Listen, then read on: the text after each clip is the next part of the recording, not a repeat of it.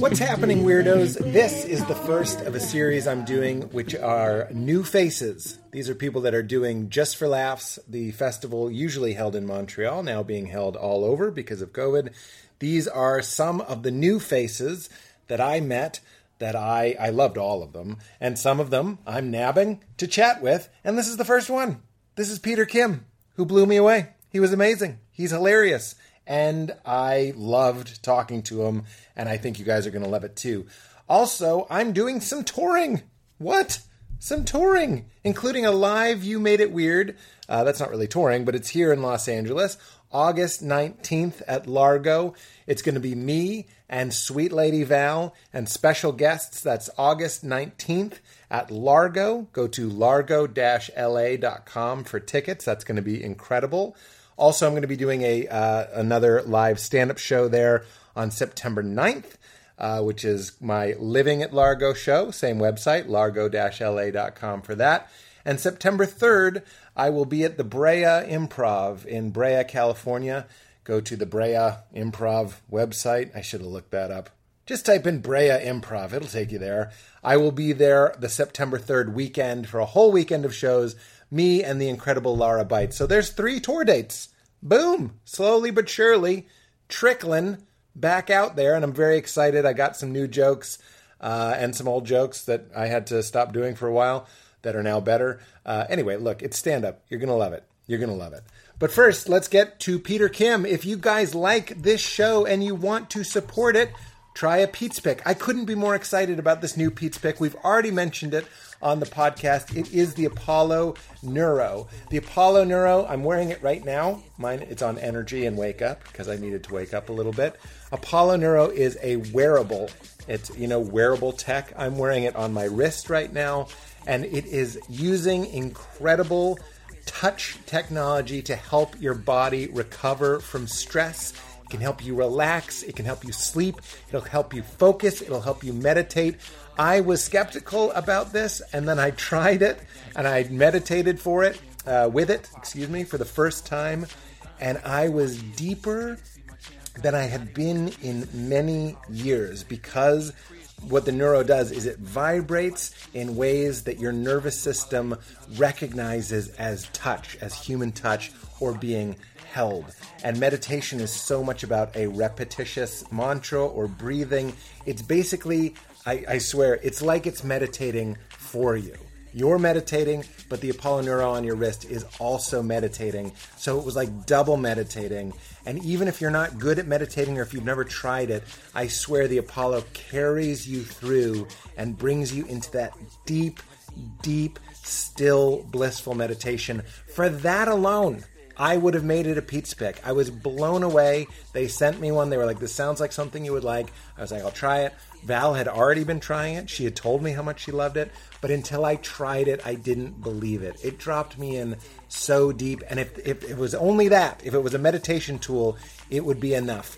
But the truth is, it does so much more than that. The Apollo Neuro, worn on either your wrist or your ankle, delivers gentle, soothing vibrations. They're all, you can set it so it's almost unnoticeable, like subperceptual.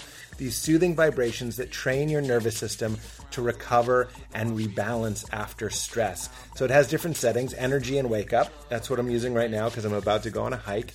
Social and open obviously awesome for when you're about to go out and be with people. We all need a little help with that these days. Clear and focused. That's what I like to use in the morning. That's uh, just when I'm working or also just want to wake up a little bit. Rebuild and recover. Useful after a workout or a hike, but it's also useful after you've been inundated with stress. Uh, I, my parents were just visiting, so every ride home, I'm rocking the rebuild and recover. As I mentioned, meditation and mindfulness is one of the settings. You do all this with the app on the phone, and it sends the signal through Bluetooth to the neuro, to the Apollo, and it just it starts uh, vibrating in that pattern that they've done all this research to develop. Meditation and mindfulness is also not just for meditating, but I also put it on when I just need to take the edge off of a situation. It helps me be mindful. It helps me stay calm. Relax and Unwind is what I put it on when I'm watching TV at night, just kind of prepping for bed. And as I get into bed, I put it on Sleep and Renew. And I usually take something to sleep. Not not always. Usually, maybe it might just be a valerian root or something. But now that I have the neuro, I don't even need it. It lulls you with vibration rhythm into a restful deep and restorative sleep. I am nuts about this. I already mentioned it on a podcast uh, recently, or We Made It Weird recently. People have been reaching out asking me for the promo code. I finally have it. Apollo Neuro trains your nervous system to cope with stress better over time. The more you use it, the better it works. It was developed by a neuroscientist and board certified psychiatrist who have been studying the impacts of chronic stress stress in humans for nearly 15 years. Apollo's effects on stress, sleep, cognitive performance, and recovery have been proven in multiple clinical trials and real world, real world studies. Clearly, I'm nuts about it. Both Val and I haven't taken ours off since we've gotten them, and now you can try it. If you like it one tenth as much as I love it, you're going to shit your pants. Go to apolloneuro.com slash near weird, excuse me, slash weird. You'll get 10% off. That's A P O L L O N E U R O dot com slash weird for 10% off. And let me know, drop me a line. I'd love to know on Instagram or whatever if it's working for you because I am super, super excited about my Apollo Neuro. Get into it. Get into it. Also, I flipped a five egg omelet this morning. How was your morning? because I have the best pan and cookware that I've ever had in my entire life. Val and I started doing a lot more cooking during the quarantine, and we got pretty serious about it. And finally, somebody said, Hey, if you love cooking, you got to upgrade your cookware. Get your professional quality cookware and kitchenware, and the food you make will become restaurant quality so much more easily. It's so much about what you're using, your equipment. And Made In not only makes some of the best in the world, some of the best cookware, wine glasses, knives, pots, pans in the world. So, how does your favorite restaurant consistently make such delicious food? The short answer they have the right access to the right kitchen tools. And with Made In's professional quality cookware and kitchenware, anyone is capable of making restaurant quality food at home. If you're serious about cooking like we are, you need to invest in the right tools, and Made In's cookware and kitchenware products are used by thousands of the world's best chefs. I have been using their non-stick fry pan for months and I absolutely love it. It cleans super easy. It looks and feels amazing. It's got a great weight to it and a good balance to it. The heat distributes super, super evenly. As I mentioned, I can flip omelets for Leela in the morning super easily. I was never doing that before. And the non-stick uh, formula is not chemicals. It's not going to leak into the food, nasty stuff. It's just as good as it gets. They source the finest materials and partner with renowned craftsmen to make premium kitchen tools available directly to you without the markup. Made in products are made to last and they offer a lifetime guarantee. Their cookware distributes heat evenly and can go easily from the stovetop to the oven, and their knives are fully forged, perfectly balanced, and stay sharp. They have 32,000 and counting five star reviews, and their products are used by some of the world's best chefs at Michelin starred restaurants around the world. So, Made in, get some better cookware for better meals. And right now, Made in is offering Weirdos 15% off your first order with promo code WEIRD. That's the best discount available anywhere online for Made In products. Go to madeincookware.com slash weird and use promo code WEIRD for 15% off your first order. That's madeincookware.com slash weird and use promo code WEIRD. If you like to cook and you like this show, it really means a lot. Show your support and get yourself some dope-ass pans, knives, or uh, wine glasses. Last but not least... I always shake it as if you don't believe me by now. I love Alpha Brain uh, by On It. Like a lot of people, I heard about it through Joe Rogan. This was six, seven years ago. I started trying it and I haven't gone back. It's not a stimulant, it's not like caffeine or coffee. It doesn't get you all jacked up. It just gives your brain earth grown ingredients that it needs and helps support memory and focus. And in my personal experience, it's wonderful with creativity. I haven't done stand up, I haven't written scripts, I haven't done a podcast. I haven't even gone on a date or gone to a party anywhere where I need to use my brain. I haven't done any of those things without taking two or three Alpha Brain 15 minutes beforehand. My brain immediately can feel the difference. It's a it's a sustained feeling. It's a uh, nurtured feeling, meaning it's getting the nutrition that it needs to function. Like I said, it's not something that's going to be a stimulant. It's just giving you the the the food that your brain needs to work at its best. I absolutely swear by it. I keep it in my car. I have it in all my travel bags. I have it in the pockets of my coats. That's how seriously I take Alpha Brain. The few times I've been in situations and I don't have it, very unpleasant because I've really come to swear by it. I definitely took some today just because I was reading. I was literally sitting on my couch and reading, and I wanted to retain what I was reading, and so I took some Alpha Brain. I wish I knew about it in college. I'm so glad I know about it now. If you're using your brain for, for pleasure or for work, I seriously, seriously uh, suggest and highly endorse Alpha Brain. And you can show your support of this podcast and see if it helps your noodle as much as it helps mine by going to onit, O-N-N-I-T dot com slash weird. You'll get 10% off everything you see on that landing page. That's onit.com slash weird and show your support of this podcast. All right, everybody. Hope to see you August 19th for the live You Made It Weird here in Los Angeles, September 3rd at the Brea Improv, and September 9th for Living at Largo. Largo la.com for tickets to the live You Made It Weird and the Living at Largo. And hope to see you there in Brea as well. In the meantime, enjoy the incredible Peter Kim. Man, I love this chat. And we're going to be doing more with some of the other new faces. So here's New Faces, one of Who Knows, Peter Kim. Get into it think you're the only person that added a positive. That's really the uh, first. People mention the bottles, and I just emptied the bottles. The problem is, Peter, every time I use it, it's three bottles. Because you're in there sweating? Yeah, your your sweat machine. So that's only like I just cleaned it. It doesn't matter. It's so stupid. What I mean is like it bears a comment. but you're the only person that said nice sauna. Katie can I have bottles attest. um, with no sauna. That's right. This is my. I I never thought. Can you turn m- me up a little bit? You may. This is also the first one since the. I just had. I just got this, and this is blocking you, Katie. It's like blacking out your eyes, like a CIA document. Treadmill you just got? Yeah, I had a I had an elliptical, and this is embarrassing. Are you ready? You know how when you get on an elliptical, you have to kind of like, like you have to lunge forward to like get it going. Yeah. that was too much. I don't like that. You gotta get it started. I like zero Yeah. effort. And Val and I were just talking about this last night. They were like, treadmills are uh, easier than running. Like, if you can run a mile on a treadmill, it doesn't mean you can run a mile. And I was like, good, that's what I want. I want You want it easy. I want it easy. Why do I want it hard? It's working out already. You don't want it to feel hard. Thank you. I don't And- You don't? No. Good for you. Thank you. I don't like, even how do I know- take that? I don't even know what I mean, but I'm like, this is my first For you for not trying. This is my first well, you look great. Shut up. Just shut up. You look great. Thank you. And it's effortless. Oh. Um do you do you want one of those empty bottles? do you want a full bottle of water? Sure, I'll It's have a little water. toastier It's in a little here. hot, yeah. Yeah. Uh, Va- uh, Val, Katie, in the fridge, there's Spinny Drift. Uh, And we have Cran Raspberry. Okay. Deal with it. You can only get these if you order them online.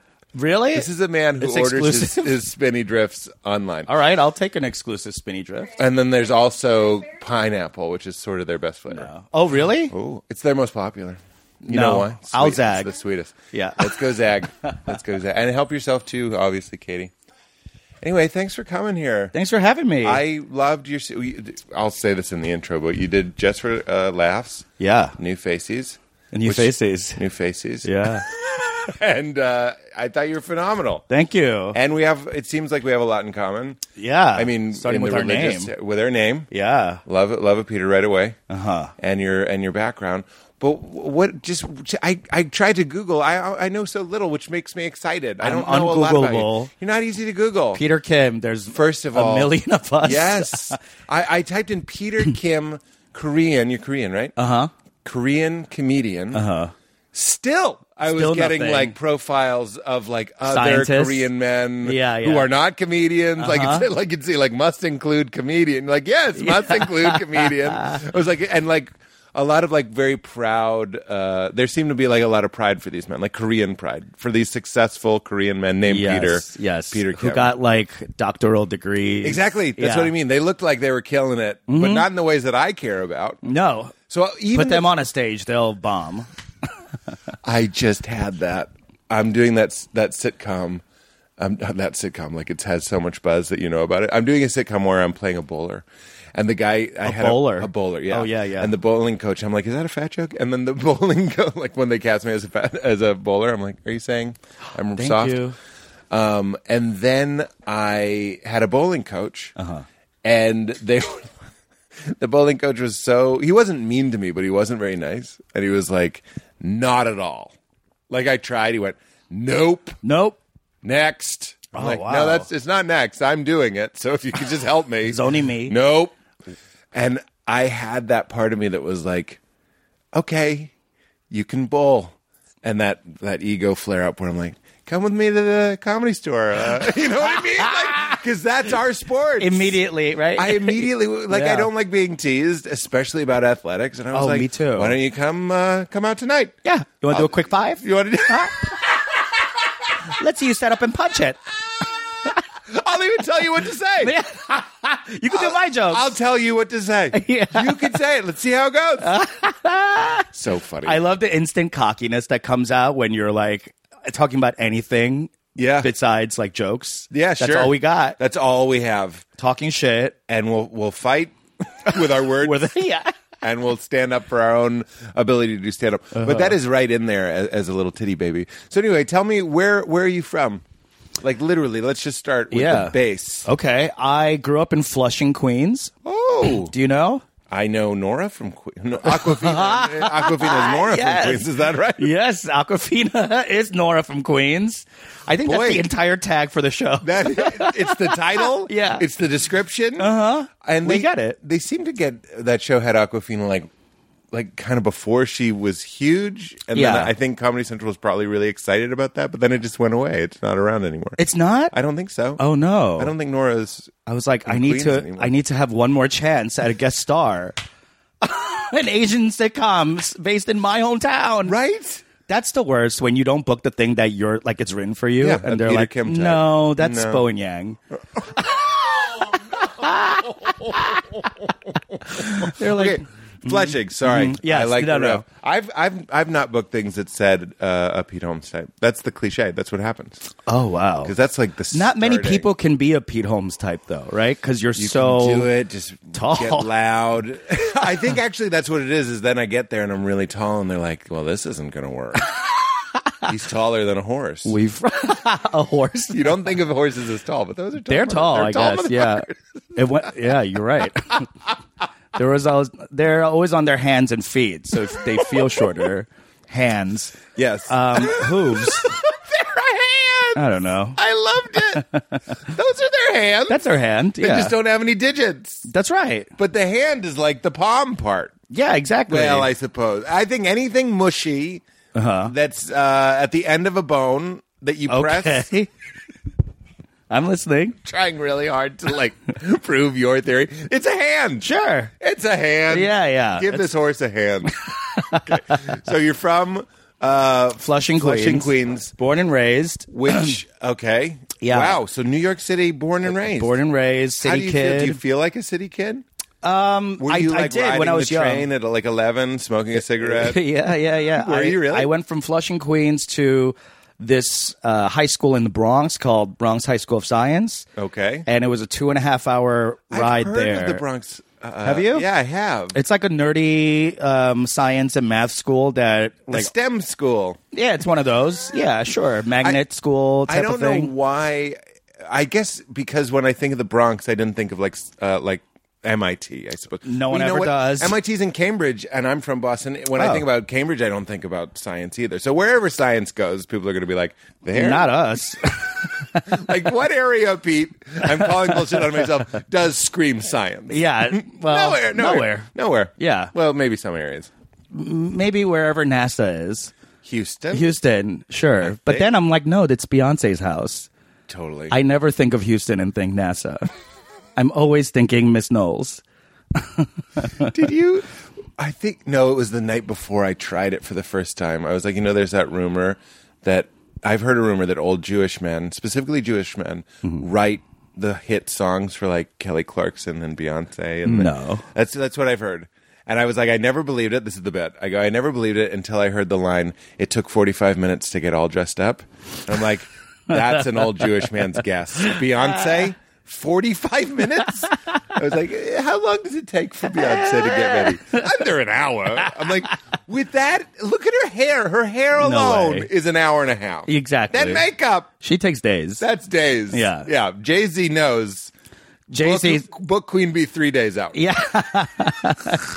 he calls her Queen Bee too. Of course he does. Yeah, after he cheated, there's no way he's calling her by her name. But that was the best thing that ever happened to her career. I know. Right? Was it planned? That's what I'm saying. Every time someone's like, you know, J Lo and Ben. Bannifer? Yeah. Duh. I love how you said it with so much shame. Bannifer?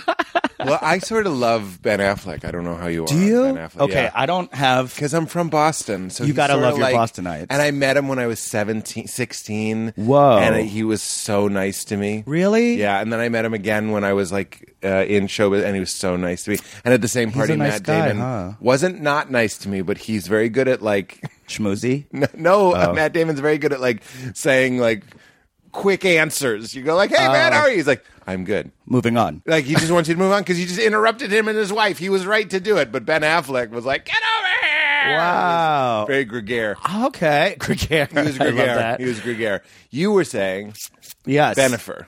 Benefer. I I don't I I I just immediately assume that's like a PR thing, right? right, like Tom Cruise and Katie Holmes. Yeah. But like that Scientology, maybe PR. Yeah, yeah. Perhaps, perhaps. Now we're both. We're very near Scientology right now, so let's I know hush we're hush both in trouble. tones. Yeah, let's bloot, let's, let's bloot that. Let's bloop that. Don't bleep it. Bloop it. I want you to bloop out that, that very common rumor that I Yeah. didn't even start. uh, but you mean like a PR. like you know, uh, well, I, hear people like big p- people get like set up so that their I agree. thing will rise, and someone's movie's coming out, so there's a lot of buzz. or, you know a what I million mean? percent. Yeah. A million percent. Like, I buy it. And Benifer was the biggest thing to Mm-hmm. happen, certainly for his career. Didn't it feel like it was helping him more than her at the beginning? Always, always. I felt like every time like he touched her like nine million dollar insured ass, Yes. his star, his like IMDb star meter was going up That's every right. single time. Four and a half mil per cheek. That's a lot of mil for that Yeah. ass. Is it really insured? Yeah, that was like the big thing when they were going out that her her butt was insured for like millions of dollars. I don't know, like what would happen to a Chopin's butt? hands. Like, yeah, what- Yeah, exactly. The butt is designed to be like whatever you got. Take the yeah. Lu- Luckily, it hit me in the butt. Yeah, or like, oh, I was snowboarding. Good thing I fell on my Yes. butt. Yeah, it's it's the area meant for falling. For yeah, damage That's and pounding. Mm-hmm. also PR. See, this is the thing. Everything seems like PR. I, here, I'm going to PR. throw one at you. Yeah. That's really stuck in my craw because I believed it. Mm. When Fight Club came out, because we were all ready for Woodstock 99, but some white men needed Fight Club, and I was one of them. I was like, let's get angry now. Uh-huh. I read Fight, uh, the Entertainment Weekly issue about Fight Club. And remember, fight, Brad Pitt. Every guy that ever gets ripped always references Brad Pitt in Fight Yeah. Club. Guys my age, that's like their. That was the first body that we saw that looked like Michelangelo sculpted it. And then in the article, it said Brad is an anomaly. Uh, his his representatives say all he eats is hamburgers and French fries, and I was just like, "Whoa!" and he looks that awesome, and I like that is the benefit of a diet story. Mm. Like if I, if I could ask him one question, I'd be like, "You weren't eating hamburgers and French fries," even though I know he wasn't. yeah, He right. couldn't have been. No way. and but you don't think? I feel like Ben Affleck would want to date J Lo though. Oh, of course. Who wouldn't want to date J Lo? And then J Lo maybe was like, so is J Lo benefiting? She's beneferring. I don't know. I don't know what's in it for J Lo. I really don't. I want to That talk ma- to her. That makes me think maybe it's real. Then Maybe yeah. maybe you're right. And you're saying that he's a nice guy, he was really, you know. nice. So maybe she just needs a nice guy around. and after they A-Rod. did Geely. Who? the And- movie Gigli. They Oh, did, Gigli. They did Yes. that movie How could I together. forget? And then I think when you're at that level, when you're at a J Lo level, you really can't meet anybody. You can't be on like Raya and be like swiping. No. Everyone's gonna be like, "Oh my god, J Lo swiped on me." If you're on Raya, you're watching the hit animated Pixar movie.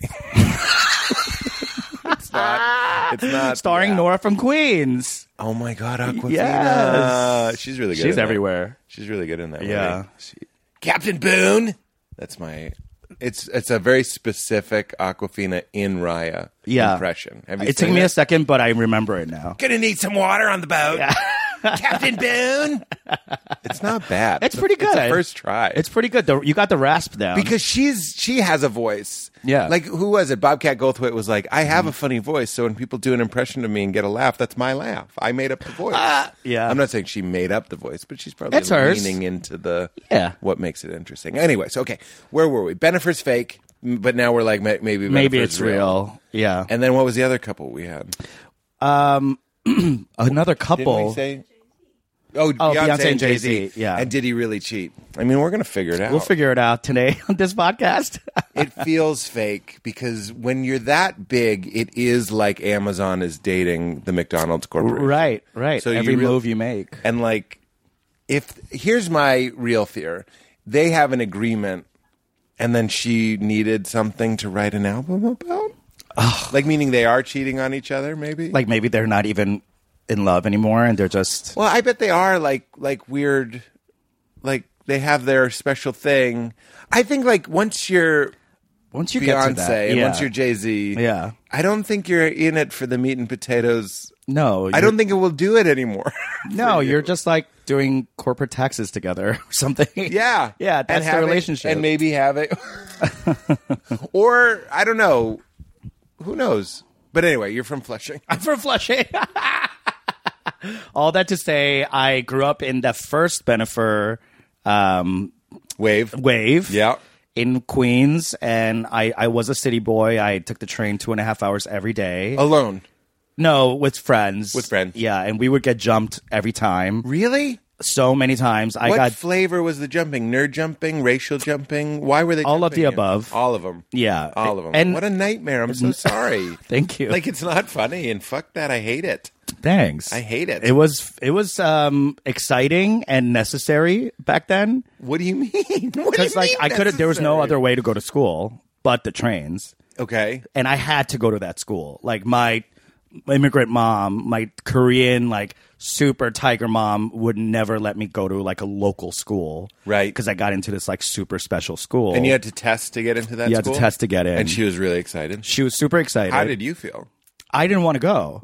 I was like, I can let me go to because once you're zoned in like your local school, You want to go with your I friends. wanted to go to Bayside High, you know, but like Mm. It's not the same, but I went to a private school and like then I went to a public high school and everybody knew each other because they were all like, "Are you a Diamond Kid? Or are you a Clark Kid?" Uh-huh. And I was like, "Yeah, my family uh, they drove me 45 extra minutes to a cooler school." So, like and I'm so grateful for it now, but at Mm-hmm. the time I do remember being like feeling a little potentially left out from my community. Yeah, yeah. Was that, did you have people that? think you were like too cool?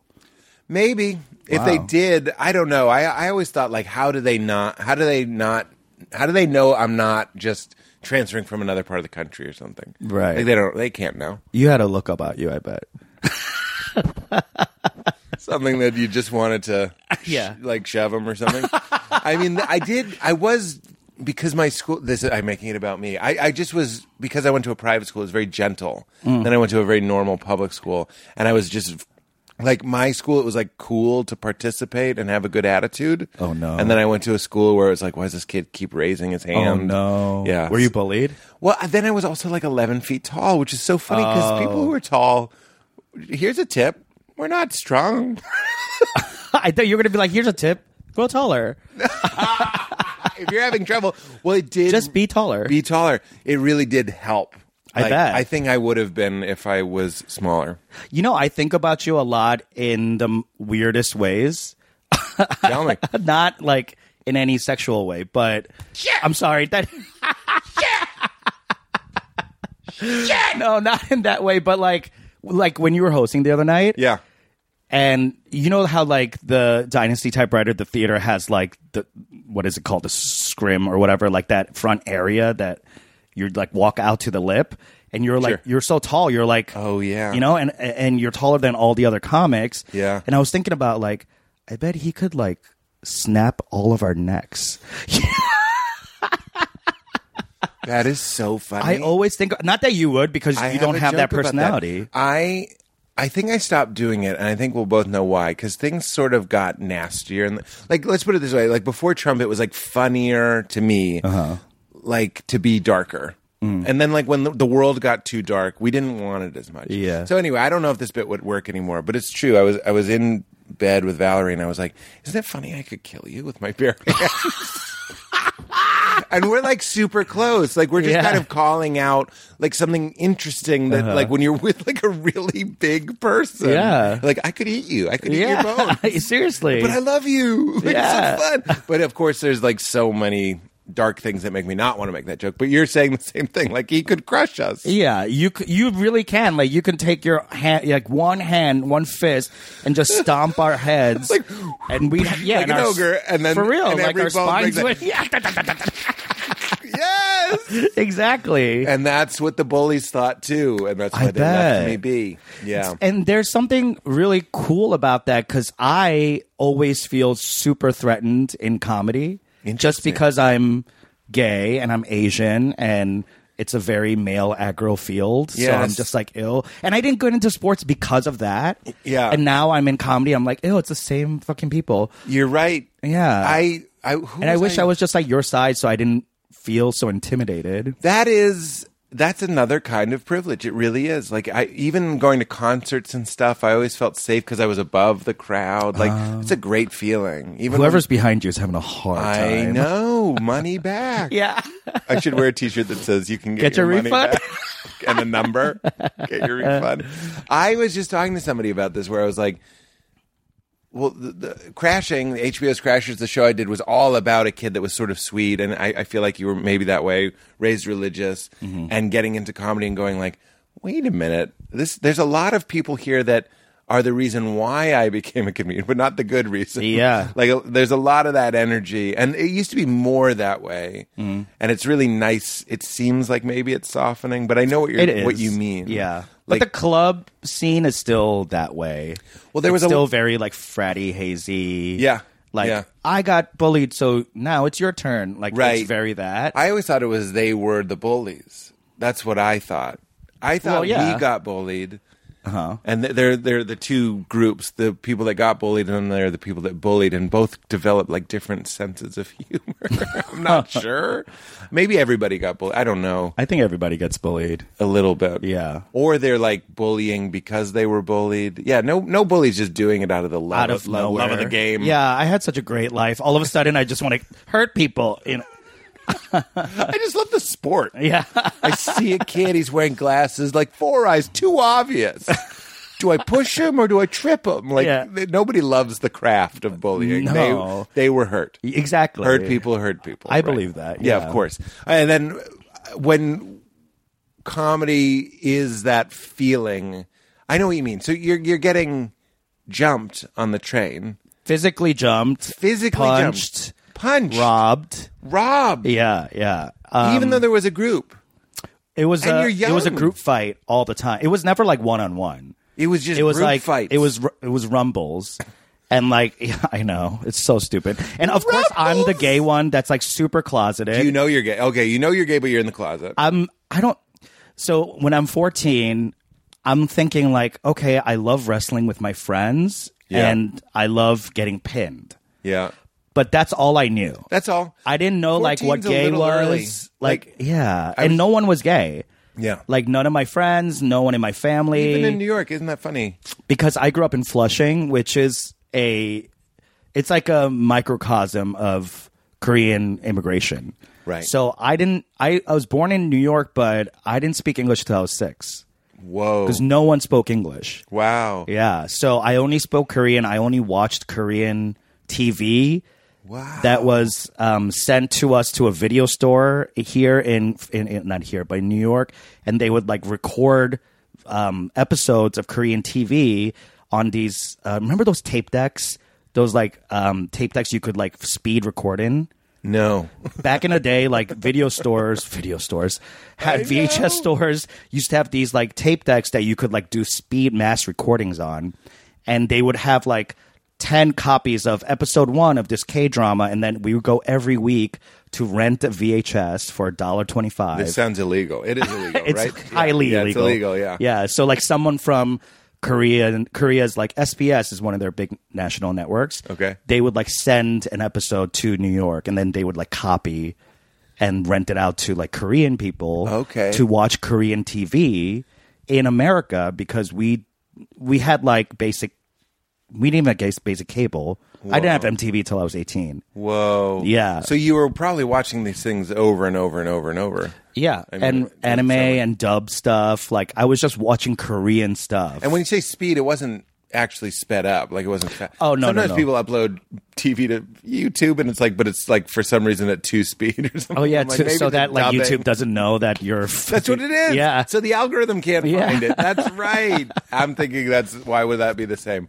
Okay, so you're you're really in a little Korea. Yeah. And then so you and your group of other Koreans Korean, mostly Koreans. and and you're you're sort of in an early stage of they're ac- let's be honest everyone in that group is in an early stage of whatever their sexuality is going Right, to be right. and there was one kid who who like lost his virginity in the eighth grade, there's always that and he kid. like never came to school. and we were all like, "Is he always having sex? Like, why is he cutting school so much?" But he was like the cool one, he and tasted the forbidden fruit and he didn't want to come and learn fractions no more. No, he was done no, he just wanted to have sex after that. I never like like Benifer. Wait, is What? our Benifer and J Lo doubt because of things like that? There was always the for me it was the kid at camp that was like we went in the woods and we had sex. Mm. right? And it's Like, there's always a kid that was like Did way you? fast. Yeah, way too way fast. fast. But the way they were on each other, they were there was this couple at camp, and I think they did go in the woods. and have sex. I'm still bet. talking about it. when I was in kindergarten, there was a kid, there was like a little like tent. I don't know why they had a tent in the kindergarten class, but there was. I think it was like a nap tent. And um, two kids went in there and got In the naked. nap tent? In the nap tent. That's not napping. No, it's No. not. It was uh it, I, I don't know what exactly happened, but they came out with their pants off. And I remember it was like a huge thing. Like the parents had to be called in. And they're like, these kids are having sex. I'm like, they're five years old. They're probably like showing each other their Yeah, yeah. whatever. But I was so, I was one of those kids who was so ashamed of everything that I didn't want to like show my body to anyone. I don't know. Oh, yeah. I was never like, don't I swam touch with me. my T-shirt on until me I too. was 18. Oh, really? 18. 18, wow. That's a long time. When did you start rocking the f- the top off? maybe like 16 Yeah. i got i got used to it but i remember feeling like pudgy Yeah. Did and- you go with the sun? Did you say the sun? oh because i can't There's in the nothing sun. sadder than than the soft boy being like the sun. my mom, my mom. I think I would say my mom says I have to wear it for the sun. oh no No one's buying it, but everyone looks the other way. you're white so people would buy that no one would buy that from me But isn't in Asian culture it's like really important not to burn? Somebody just told me that. Oh, it might yeah. be J- Japanese. that's you know it's like an east asian Just East uh, Asian like in general. l- light it's a I um, s- oh yeah, of course it's a it is. s- class thing and s- like if you- colorism if you're not, if you're outside, it means you're like working. it's like a field outside. korean versus a house korean Exactly. yeah. So it's a- this horrible remnant of like a cultural distinction that lives on for Yeah. some reason. And apparently, they said in Japan, people wear like long clothes, like long pants to the beach and stuff. So Mm-hmm. That that's, was- that's what I was going for. no i was not that precious But you, I, I'm with you. you. You were ashamed of your body and ashamed of what you Of knew just about sex. sex. yeah Were you jaying it yet? And was I jaying it At Um, 14? Yes, I was. Yeah. What But- grade is that? Ninth grade. Yeah. So there would be jaying it. There was jaying I it. started it around was still like seventh grade. I oh, think. that's early. Is that early? Eight. Yeah. Where'd you get stuff to jay? I used to just dry jay the bed. No, no. this day I can't. With look your it up. imagination, no pictures, nothing. Yeah, it was all imagination. At the, at the Wow. beginning, it was all imagination. Like, uh, how old are you? I'm 39. Okay, so we're we're pretty close, but like I think being a little bit older, we didn't have any the the concept of Right. jaying it to something. I remember I had a, a friend, Ashish. He was the Indian kid who had a mustache at seventh grade. Love so it. he was like hormonally ahead of everyone. Yeah.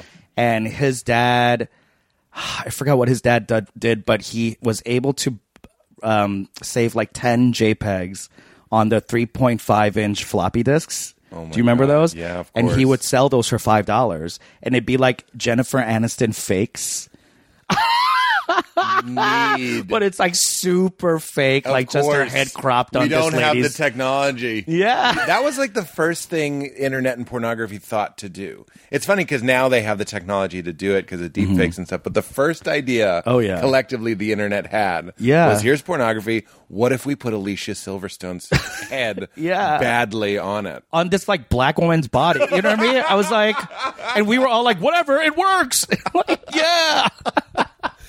Oh my god, that reminds me of I had to J it for the doctor. He was worried that I was infertile. I don't know why. I had a bit about it at the time. I was like, "Who cares if I'm infertile? It'd be like I'm on the pill." like, it was like what- I was so young, who cared? But I had a trio. Remember the Palm trios? Is that a phone? Yeah, it had a keyboard, uh like kind of like a like a chode. It had a Uh-huh. Yeah, yeah, chode yeah. antenna. I remember. I love that you got it immediately, like a chode. Yeah, I remember yeah, the Palm Jodes, trio. of course. Yeah. the, the Palm people are like, we want a new phone. We want to give it a chode. Everyone here know what a chode is? Okay, moving on. So I, I could only put a little pornography on it because I knew I was going to have to masturbate. And everybody told, like, whenever you see a movie, if you have to jerk off at the doctor, they give you like like a VCR cart and like hardcore porn. That's not Like wasn't magazines? my experience. They gave No? me nothing. I was like, Whoa. well, thank goodness I have this uh, trio with preloaded pornography. But I was so Christian and meek still. It was still in my system enough. Shame was still in my system Mm-hmm. enough that even the pornography was very mild. It was just like a woman kind of showing her butt. And in the medical context, it looked clinical. It looked like she was bending over for an exam. Oh my Like she was God. like, I hope it's not serious. and I'm, I was masturbating next to a skeleton. There was a skeleton Oh my in the God. room, and they gave me nothing to clean up with. So when I'm done, I'm just going through the drawers looking for gauze and stuff. Oh, I was no. like, this is disgusting. You should have a J off room. Something- Wood panel, yeah. beanbag, lava lamp. Hand sanitizer, the, Yes! the works. They were just like, just jerk off in here. I had a whole So closer clinical. about it. They also, they were like, you can jerk off. They didn't say that. They were like, you can go in here. And it was just somebody's office. And I, and there were like floor to ceiling windows. And I was like, okay, yeah, I'll just turn the pictures of this guy's family around. Don't you have a room for this? They didn't. New York. That was in New Wow. York. No jerk off rooms in New York. That's crazy. Yeah, it was horrible. So where are we? You're 14. You're jaying it. You're aware. and You're jaying- getting jumped. But I'm why did jaying I it, ask getting you if jumped. you jayed it? Because you didn't know. because I was um I, I didn't know what like homosexuality was. Like I I heard of it, you know, like the only thing I heard of at that point was like Chandler might be gay. You know what I mean? Like that was the only Hilarious. reference I had. You- the, the actor or the character? the Chandler? character. The character. and that was Chandler. like the joke, remember? All of season 1 it's like it's Chandler gay. really. That was like the whole first season arc for Chandler. Isn't it emotionally crazy? and, And there's little gay boys watching, going like, I guess. that's like a- sarcastic. I thought. I guess my sexuality is a, a delightful gag to everybody. Like, Yeah. Am I that way? Exactly. And then like Will and Grace came out and I Yeah. was like, that's not me. And, Interesting. and then like I would I would like start to seek out like oh my god, I had a copy of remember the Birdcage with Robin Williams? Of course. And um I remember watching it and siding more with the family that showed up. You know how they're hosting dinner.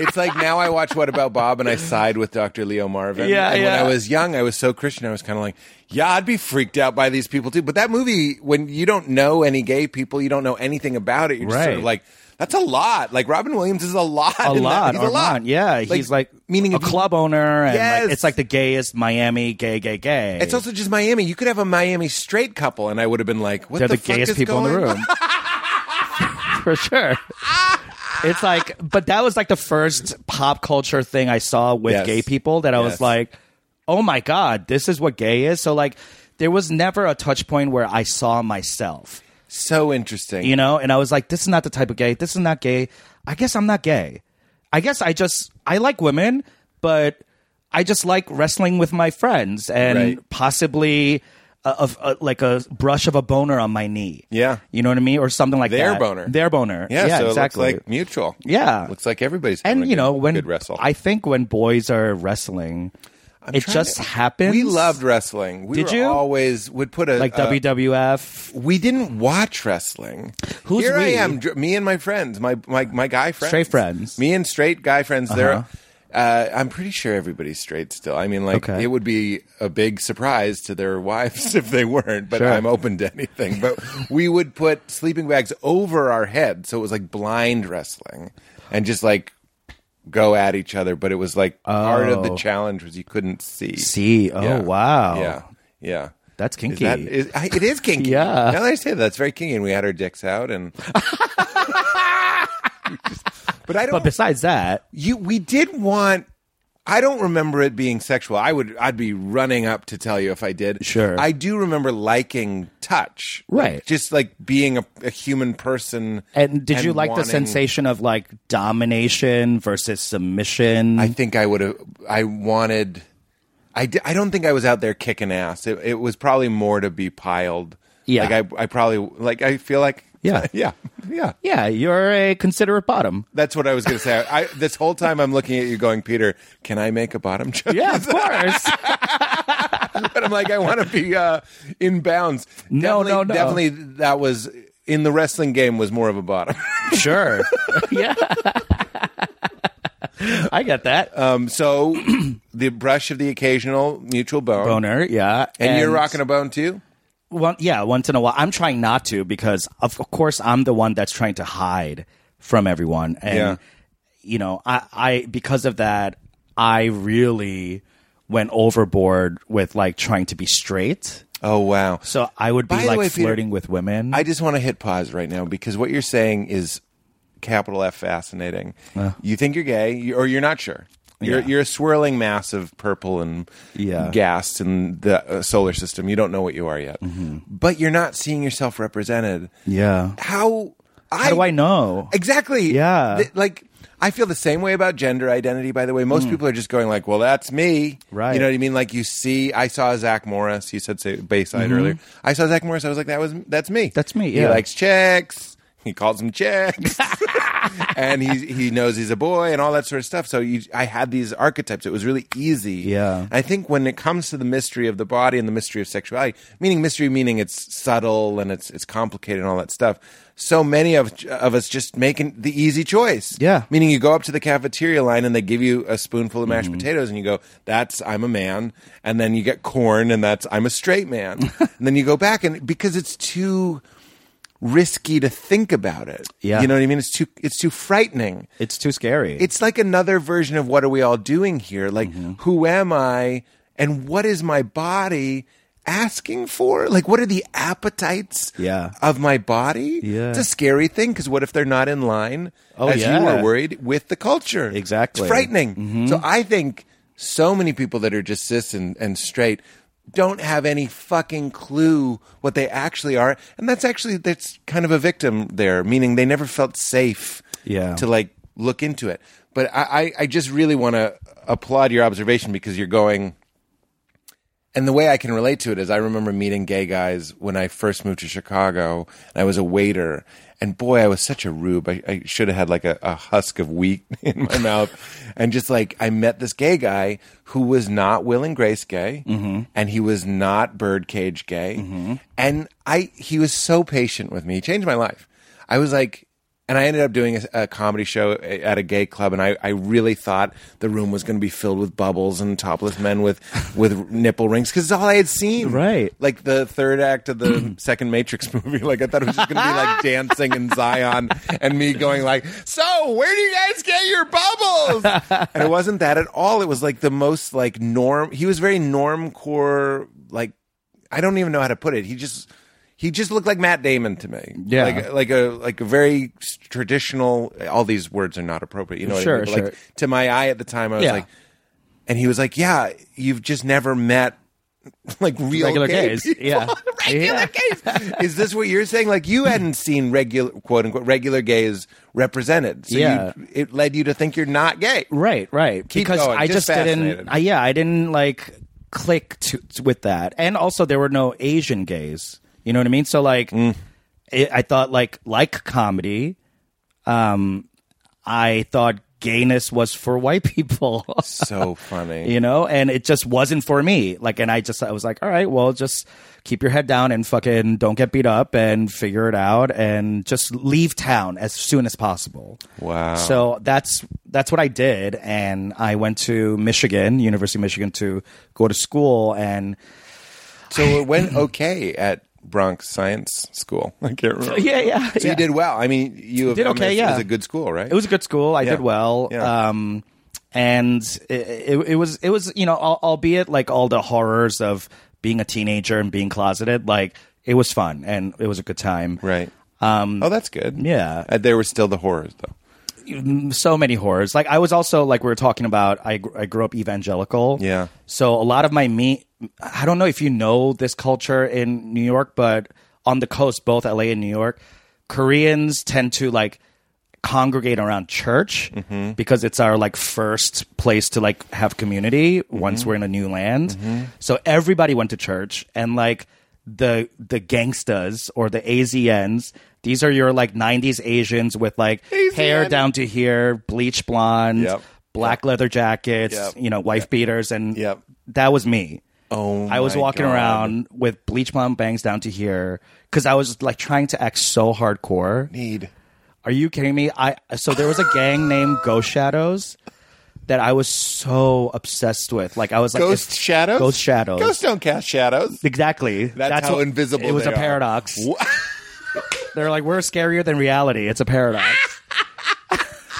So, and I wanted to be part of this, this gang so bad because I thought if I could be in this gang, no one would ever come for me. No Yes. one would ever mess with me. Yes. No one would ever ask if I'm gay or if I'm straight enough, if I'm hard enough. I'm a whatever. ghost shadow. I'm a ghost shadow. What do you What do you mean? What do I want to Yeah, have sex I'll with? fuck I'm you a up. shadow of a ghost. Exactly. You won't even see the shadow of what. You won't even see the thing that I'm the shadow of kicking your ass. That's how invisible I am. Yeah. Okay. untouchable. I understand. You know? Hidden. And then, so my friend Philip Choi, t- he was part of this gang, and he took me to an initiation Monday at TJ's Pizzeria in Flushing, and that's where like it was the pizzeria in Flushing where all the gangsters like h- hung out in the back, The AZNs, the AZNs. which sounds like a news network. it should be, The AZN News Network. Breaking on AZM. yeah. If there was ever an Asian sketch show, AZN News would be like the thing. I would. OMG, of I don't think we would course. ever get one, but Of course. We'll see. It's going to happen. let's hope once the once the streaming wars happen, It's going to we'll have a whole AZN channel. I I mean, I streamer. feel like you could forecast. I don't mean to interrupt you. I'm just like the black woman, sec- the black lady sex show. Uh, te- sex sketch show. That's a Freudian slip. I guess I'm really into these black ladies. uh, their sketch show. That's forecasting. I bet. I bet there's somebody who does like racial forecasting based on like what's happening. Yeah, yeah. Like you see, like well. Uh, Black people weren't represented, then Tyler Perry showed up here. So you Yeah. can say that 10 years later, the Asian Tyler Perry, or whatever it might be. Oh. I wonder if someone can call that stuff. I would love to be the Asian Tyler Perry, Pete, to own my own studio. Oh my god, That's a good career to want, actually. yeah, Like, I for real, truly for am a real. modern with myself after Tyler Perry. Did you really? I am, you are. I am now. I didn't, I wasn't before because I had no one to model myself after. and now, Now it's Tyler Perry. what did you? What are you doing that he did? And we're getting back to Ghost Shadows. We're going back Don't- to Ghost don't Shadows. think we're not but getting back. To I, I Ghost just have Shadows. like a, a a plan now that I want to own start to finish everything. I read this article on Tyler Perry how he's so genius because not only does he own his own writing and his own productions, but he also owns his own studio. So like start to end, he just it's just verticalized to him. Yeah, you know, and that's he right. doesn't have to answer to any gatekeepers anymore. Wow. you know, so I'm Wow. like, get me there. I, you know, I had the same thing with uh, Adam Sandler. I was just like, I just want to make movies with my friends, There you and go. write them, and star in them. But you're actually going to the next Beyond. level. You're going beyond. I want to own Netflix because at the when you the deeper I get into show business, the more you realize that you're like there are a lot of people involved, Mm-hmm. and the more people involved, the less control and less ownership you have. So Oh, you- yeah. you, picked a good a good model. Thank you. I love it. Oh my god, what if when I'm not going to say what if when you become the agent Tyler Perry? Yeah. people are going to like link to this interview.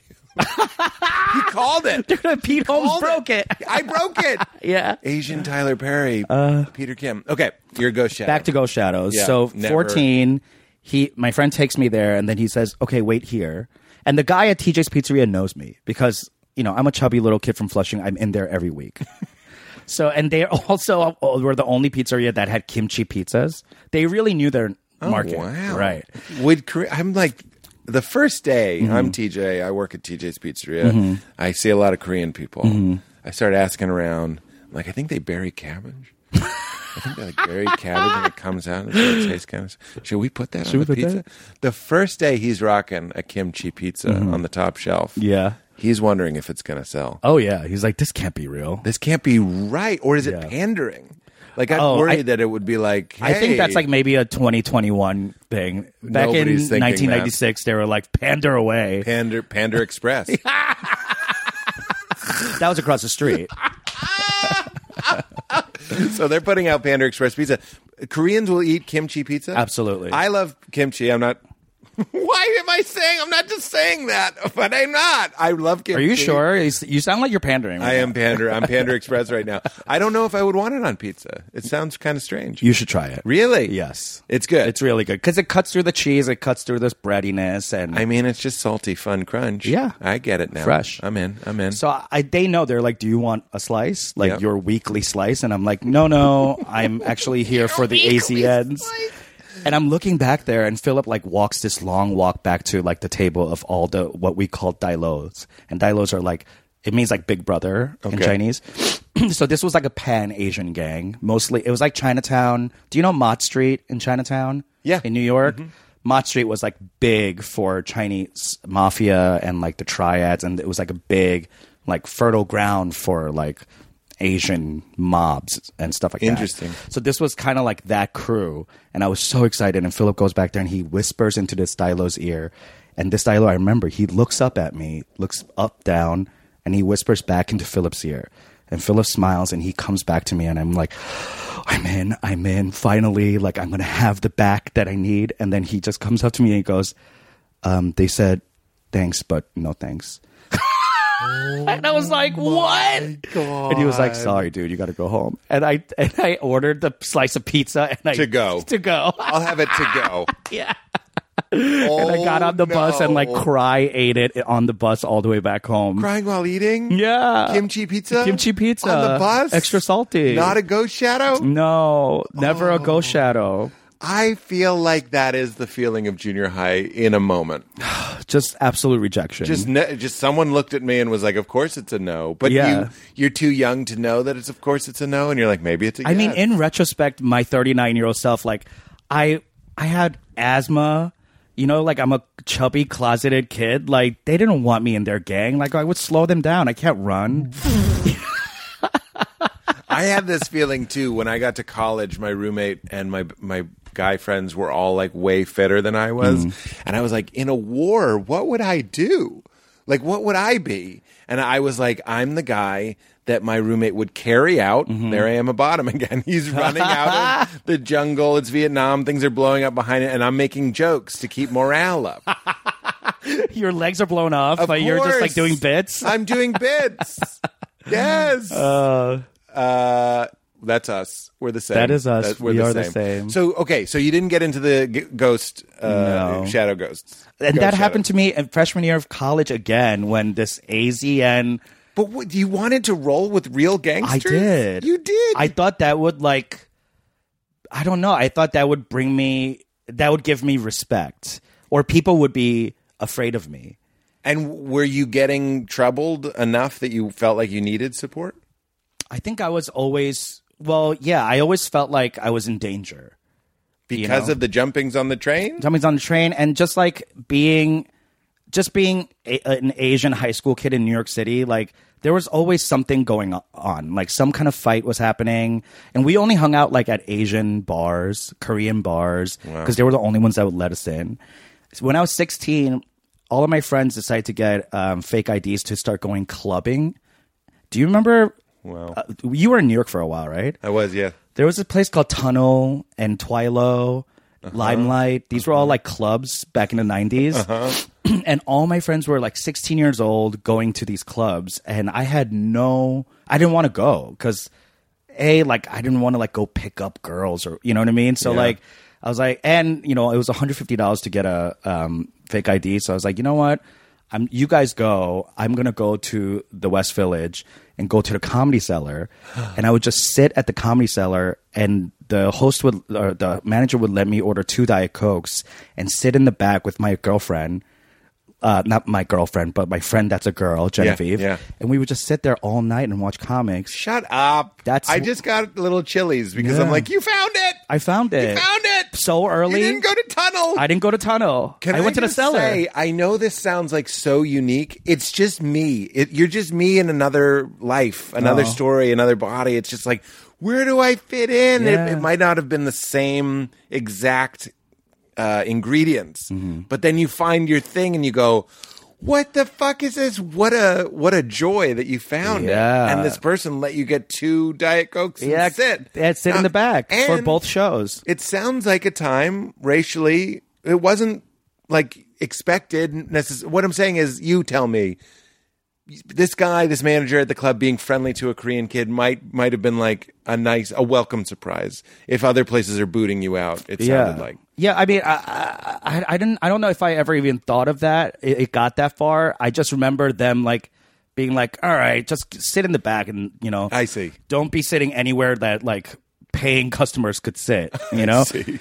And um, because it wa- this is the cellar in what the 90s 90, 97, and it's 98. not super hot No. Yeah. It- even stand up wasn't that hot Yeah. yet. It Yeah, was yeah. like the first stand up boom had come and gone after Seinfeld. Right. And then we were kind of writing that like Dave Attell was my guy. Like I would just watch Dave Attell nonstop. I thought he was the and I would watch Insomniac Tour. Like I thought he was the most irreverent, Yes. funniest, just dirty and nasty. And I would being like this good little Christian Yeah. Asian boy. Yeah. He was the person I wanted to be yeah so he was a free person he got to say anything he wanted. Yeah. And I was so I was so nervous all the time and scared that like he, he he felt powerful to me. Of course. Mm-hmm. Yeah. And I remember Dave feeling scary powerful to me. Mm-hmm. Like I was like I'd watch Insomniac or whatever it was and he'd do some intro like now we're going to go over here and then I'd do a shot. I'm like who the fuck is this yeah, guy? and he's like hanging out with prostitutes. Exactly. You know, I'm like, this is the Jesus story I needed. yes, and the tax collector. Yes. yes, that's right. So you were like obviously intoxicated by the freedom Of I stand-up. Mm-hmm. I was too. I still am. Like going like everything that you and I as evangelicals was taught to suppress. Mm-hmm. These people were shining a light on it, but they were kind of controlling how Yeah. they were shining the light on it, but they didn't seem ashamed. No. Like now these days when there's something like you have that I don't want to ruin your opener, but you go, I'm gay and Korean, which means this body is a disappointment to two groups. Am I saying it Yeah, right? yeah. And I was like, that's something that I would have just been ashamed of, but now you've converted it into something that's bringing you joy and Mm-hmm. Right. and in another way, kind of bringing you power because now you're controlling. That's what power is. You're Yeah. controlling how you're being laughed at, how you're being, how the laughs are happening. Yeah. Instead of the shame based sort of even God doesn't like me sort of thing that we have. yeah, absolutely. Okay, so And- you're in the cellar. Keep going. Yeah, I'm in the cellar, and so that became our thing. Me and my girlfriend Jen, we would just do that, and so we would zag, and every all my other like stray friends would go clubbing. Wow. So that's when I like really fell in love with comedy, and that's when I was watching like Margaret Cho, and my mom would be like, "Don't watch her; she's a disgrace to Koreans." Oh, 'Cause she was wow. so alt and queer. Yeah. So there's a huge there's a thing with Korean Americans where we don't we are so hard on each other because it's this thing like that's kind of happening now with the model minority ne- myth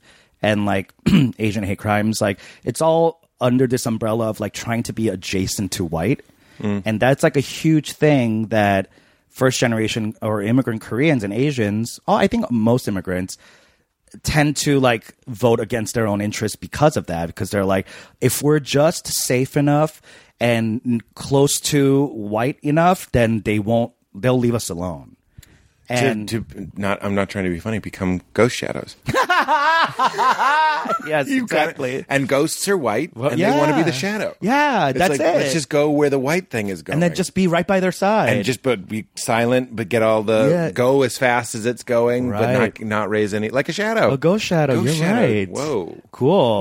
Whoa. Okay. okay. What Something happened? just happened. Something just happened. They didn't even know how right they were in the name. That's really interesting. When you say that, it sort of immediately makes sense. I, I feel like even growing up in Boston, I felt like that was clear. Yeah. I, I would hear stories. I read it in the New Yorker now that I'm realizing. Like, there would be Korean families learning English, and they would say, What's your favorite food from your country? And they'd be like, McDonald's. we Yeah, love yeah. McDonald's. And it's like, No, from your country, Big Mac. No, And it's yeah. like, there is no no, before. we don't have country. This is our country. Exactly. Yeah. Wearing a shirt that just says USA on it. Yeah. I get it. That was the play. Yes. And it kind of, I don't know, was it working?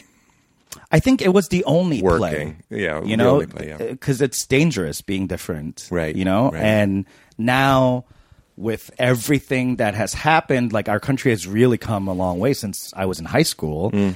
and now you know it's imperative that we show people who we are and be completely open about like our ethnicity and blah blah and like Yeah. embracing Koreanness. But like back in the day, everyone was trying to like squash Erase it, it. erase Yeah. it, Yeah. and just assimilate, assimilate, assimilate. Right. So um, I just never thought, a- and I, that just goes back to Margaret Cho and how we hated on Margaret Cho, and as a community, we hated on Bobby Lee. Mm. Who, who was just too dangerous for the brand, Mm-hmm. you know? And even today, like, do you know David Cho, the artist? he has I- his show on FX. It's so funny because I know a David Cho. Yeah. And I remember when David, this guy named David Cho got really big, and I'm like, is that the same David Cho? Was he involved at College Humor at all? Was that a thing? I don't think so. He's like Okay. a visual artist and like Okay, then it's a um, different David. he Cho. paints. I just remember there was a real hustler, like a very like forward moving guy, and I was like, Yeah. I would believe that guy became an artist. It's not him. Maybe it might. It could be him. I, who knows? But- I'm going to be really embarrassed when I get an email from David Cho, and it's like, no, there's another David Cho, you dipshit. Uh, Yeah, I mean that's like I've Peter heard of Kim. him. Like there's so many. Yes. Like we Koreans love biblical names, and we Yeah. all have the same fucking last name. So Yeah. like we get lost in sauce. Yeah, yeah, yeah. But David Cho w- on on um, he was recently saying like everything I do, I just want other Koreans to be proud of me. Wow. but and I, I feel the same way. Wow. But Korean Americans have this thing where like we we're like haters. We don't want to be proud of each other because we're like, "Pff, he does that, Pff, I could do that. Wow. It's that kind of thing instead of like, yeah, let's support and like we're all together. It's Yeah. still this kind of like, um, you know, being the only gay one in a lineup or the, be, being the only POC on a lineup, like in comedy. Yeah. It's still that where like there are still Asian comics I see on lineups and they won't talk to me. really, Yeah, because they're like, well, you're cool. Let's just stay on opposite sides and like, because everybody else is white on here, and like, we don't have to be like all kiki because we're Korean. You know, like Whoa, It's very that. because it's competitive. competitive because You this- don't want- the scarcity model of like there can only be one of us per thing because that's what they've told us. Right. And I can I tell you something that Mm-hmm. I said about your show, the Just for Laughs uh, lineup that you were on. Hmm. So I do so many shows. Uh, I'll even post like a, a show that I'm doing, and it's it's what you're saying. It's there's always one black guy, Mm-hmm. there's always one woman, and then there's eight white dudes, and I'm like, and I've I've said stuff before to the bookers. I'm I'm I'm no hero, but I'll post it and I'll get comments. uh, Rightly, Right. people are like, "What the fuck is going on?" And I'm like, I just don't think these people know necessarily. Like Mm. the bookers don't seem to know. They're like operating with an old Yeah. operating system. Yeah, yeah. Then I did our your show last night, that, and every it couldn't have been more diverse. Yeah. it was like the most diverse show I've ever done, and it was bam, bam, bam. ba- I kept waiting not to be dark for someone to bomb. to me too. I was like, someone's gonna bomb. I had never been on a lineup where no one bombed. no one bombed. That was crazy, right? uh, gay, uh, all the races, Yes. transgender, everything's Everything happening. under the sun. There was like one or two, one or two maybe white white men. One, white man. One white man. Yeah. And I don't think anyone noticed or cared. It was just a fucking hot show. Yeah. And I was like, I said to Val, I was like, I think we saw the future.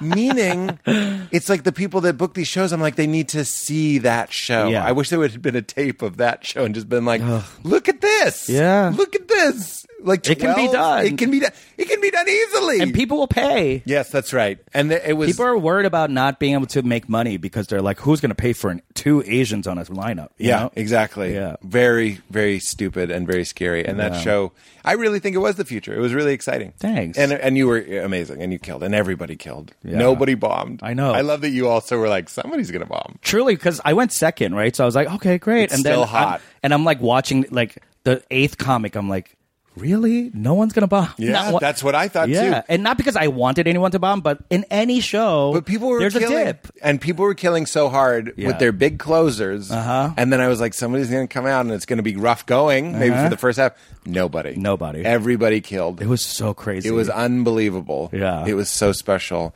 Okay, so I get it. If you're if I, I I'll even admit that when I'm on a show and there's like another Ophi white guy that's really Mm-hmm. tall and kind of his thing is being friendly, it would be hard for me to be like even if we were friendly, there would be a part of me that would be like, I must crush you. and even it was much I'm more glad that you Uh-huh. guys are doing that too. yeah, now. of course. But it was when I was open micing it more. I remember on the open mic in Chicago, I'd see there'd be another tall, friendly looking Ophi guy, and I'd be like, he ain't shit. Like Mm. I'd have to, I'd have to watch him burn, Ah. And he would. and he would. Yeah. I, I- but let's put it this way: I certainly was never mean or scowly, but like when they didn't do well, I'd be relieved. sure, I'd sure, be like, of course. Oh, oh, thank God. So that it- that's you, still you know how it people is. are like kind of comparing you to Well, you- just from like how you look. Of course. Yeah. Yeah. I, oh, and by with that anecdote, I can relate to what you're saying. 0.01 percent, like barely, barely, barely at all. But like, so Yeah. you're saying there are other Asian comedians in LA that it's like you still can't be friendly. Yeah, it's hard. Yeah. Man, like I don't know why. I wish there was a better coalition of like Asian comics just like being there for each other, but Right. you know, it's still this like mentality of like it's the white man's game and we're lucky to be part of it. Right. And I just I hate that. Like you snuck in. Yeah, Like exactly. you're getting wait. You're waiting to get. Kicked You're a out. stowaway. and if and if the two stowaways are hanging out now, the stowaway mass on the boat is twice as big. Uh-huh. Yeah. so we should stay. There's far a heat apart. signature. yeah, exactly. Keep the heat signature low. What a nightmare! I hate because comedy's hard enough. I don't have to tell you this. it's hard enough. And what's going on with the phenomenon that like we can either have one Asian person in a movie. Or it's all Asian people. Mm-hmm. Asians. Like I feel like since we were kids, it was that way. Like white people will either seem to want like one, that's okay, Yeah. or everybody. Like Yeah. crazy rich Asians, oh, everybody's Everybody. Asian, that's okay. I think one time, like maybe in a movie, they hired two Asians. They're like, "It's an invasion," and they're give them their own. You know, like I think they just like freaked out. We need a rewrite.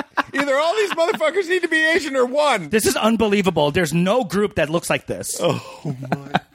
so funny and heartbreaking, and Heartbreaking.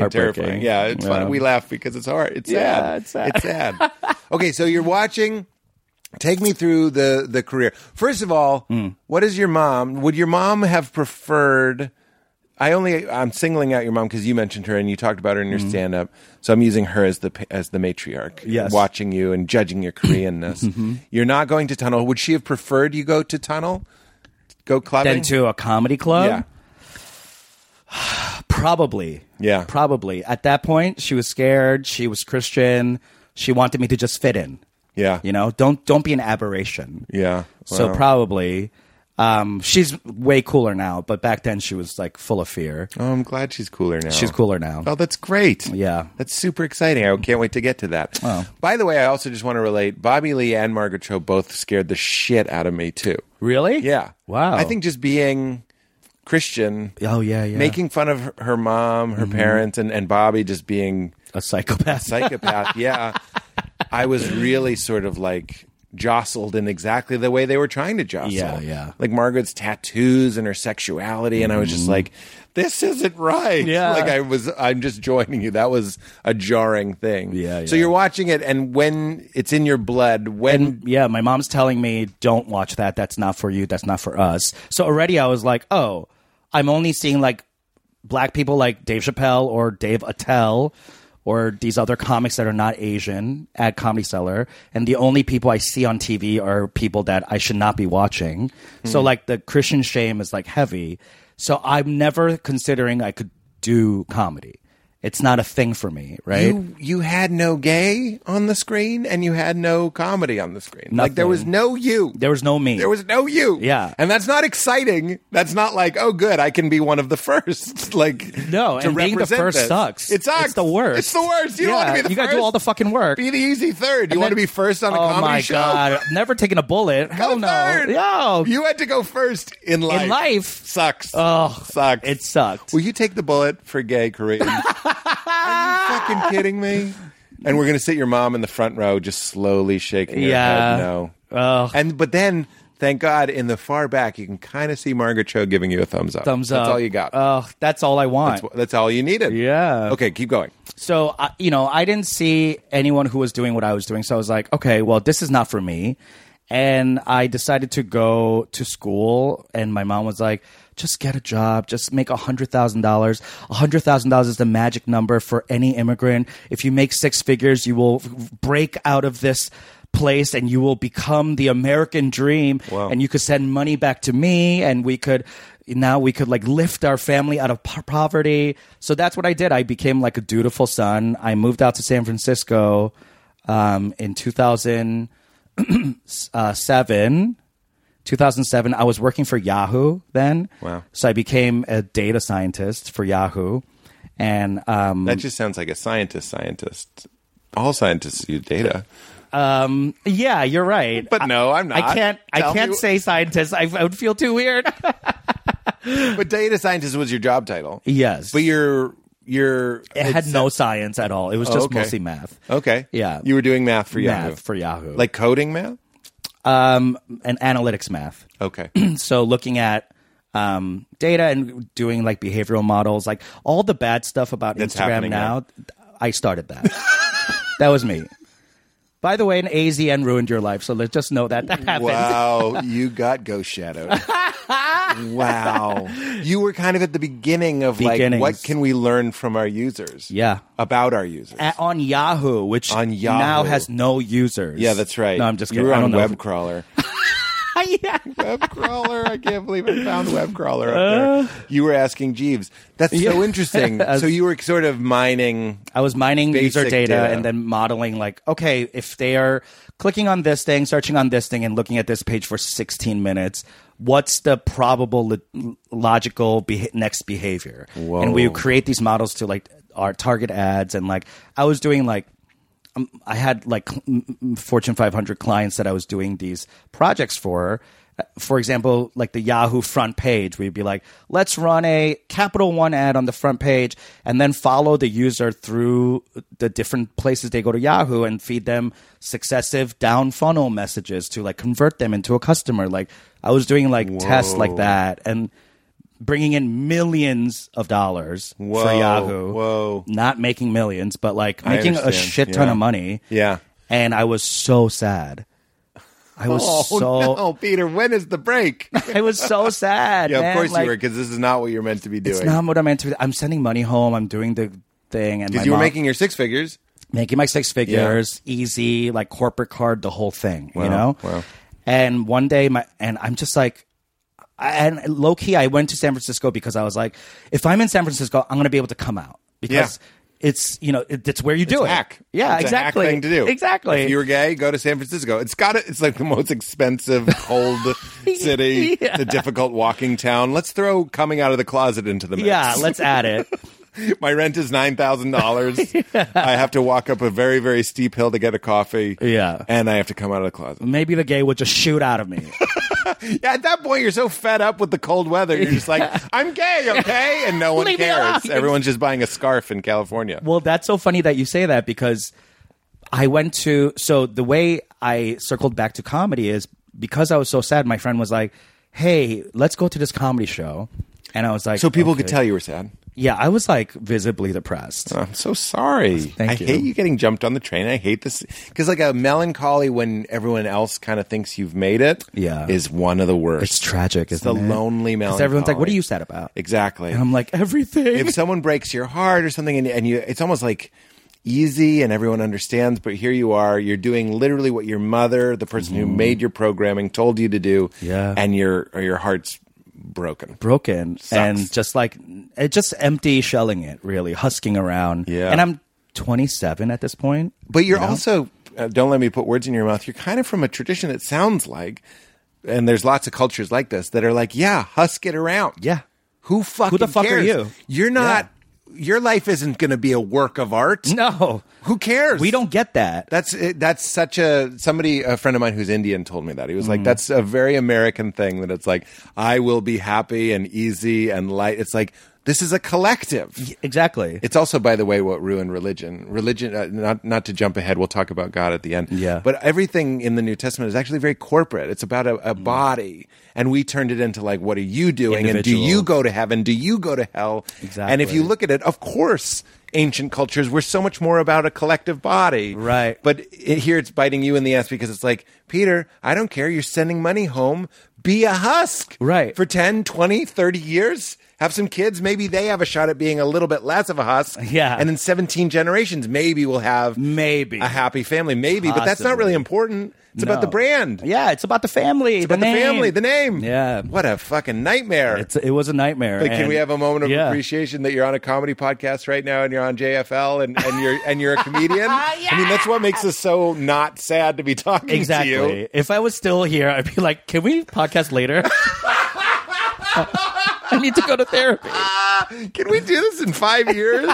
I'm on the hook, man. What happened? Your your friend sees you're depressed. They say, It's like, let's, let's go. go. to a stand-up show. And at that point, I've been like working in tech for so long, I haven't even like been to a show in a long time. So I'm like, okay, fine. So let's we go and you know, of course, I have an amazing time. And at the end, they the host comes out and says, "We teach classes," and I was like. My friend goes, Hey, do you want to take this class? And I was like, No way. And he's like, Come on, you know, like you're funny, I'm funny, let's go. And I was like, he wants to do it too. he wants to do it. And he's Korean- like, is he Korean? Korean, Korean guy. So I was like, if this guy who's like more traditionally Korean than I am wants to do it, I guess I can do it. Whoa. So we sign up. That was a Saturday. Come Monday at 7 p.m. during the class, I show up and he texts me 7:10. I can't make it.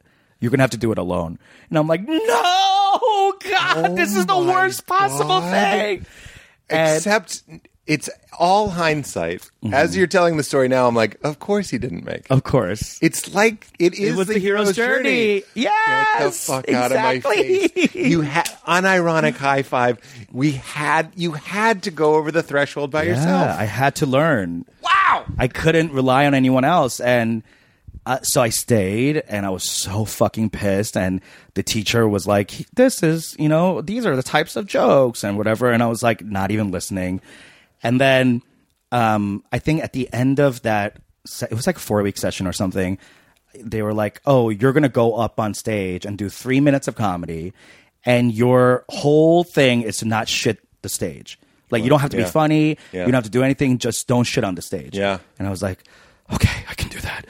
And then when you know it came around, we were at a bar, and it's like eight other comedians sitting there. I just go up there, and I'm like s- sweating and nervous, and I get on the mic, and I'm like, okay, hi guys, and everyone's like, yeah, you know, just staring at me, and I go, well, uh, hi, I'm, I'm gay, and I like c- say it for the first time Shut the in front of strangers and they all look at me and they're like okay you're asian and you're gay in san francisco where are the jokes right. and i was just like oh my god no one cares No one it's just me cares. Oh. that cares and it just broke the Jurassic Park theme song for no reason da, da, swells. like something cracked in me and i was like It happened. Yeah, and- you were who you were, and the world didn't end. the world didn't end And you did it publicly. publicly it, it had to happen publicly. it had to because there was i felt the safety in um, anonymity Yeah. because there was nothing attached to me that i had to like answer for Yeah. in the room at least so like and then i started coming out over and over and over again at open mics Wow. and that's how i got the courage to come out to my friends and family because Wow. i had fucking said it nine million times You crack, dude.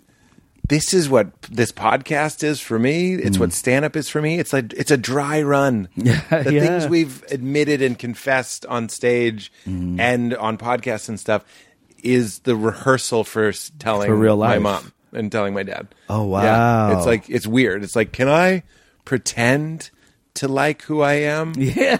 and be okay. Yeah. And when no one notices that you're pretending, you're like, okay, I can. Do I am that. because you need to. Con- you were conditioned into who you were, Mm-hmm. like like TV and media and your family and your neighborhood and everything conditioned you into this thing that isn't even real. It was Yeah. just like the majority shareholder of your personality. Yeah. So you have to like rehearse your way into a new one. Yeah. You can just flop it. You can't just like one day switch. Yeah, It exactly. doesn't happen that I'm way. okay. People say like think like, "Oh, you're coming out. All right, you just like have a coming out party and you're Right. done." It's like, "No, you have to come out over and over and over again." Yes. And that brings us back to like Will and Grace gays Mm-hmm. versus not like whatever we said like normcore gays or whatever it is. Yeah. There was a point where like I remember after I came out like I was people my gay friends would talk about how like oh maybe you're like a self-hating gay because like you don't you're not flamboyant or you're not you know you're not dressing You're like not a gay, person. pride parade. yeah, gay. exactly. Yeah, like yeah. you're not proud to be Right. gay. There should be a norm course section of the gay pride parade. yeah, Where just, in like men- LL Bean Yeah, and just some LL Beaners. yeah, and is uh, Beaner- I don't Wrangler mean- did not Beaners. Yeah, yeah, I didn't mean it like that. I was just trying to be fun. People wearing LL Bean, Yeah. walking down, kind of waving mildly. They don't look thrilled to be there. yeah, yeah. They're like, oh, my ankles hurt. Yeah. One Yeah. of them's like, I don't even like brunch. yeah, I don't dance. I don't dance. Yeah. My apartment is very modestly styled, exactly. but I am gay. I'm gay. We're here. We're all so queer. and I, I, I when I was a baby gay, I, I was, I felt bad about not being gay enough. There was always this not gay enough or not Korean enough, not whatever enough. Like you're just not enough of that thing. Yeah.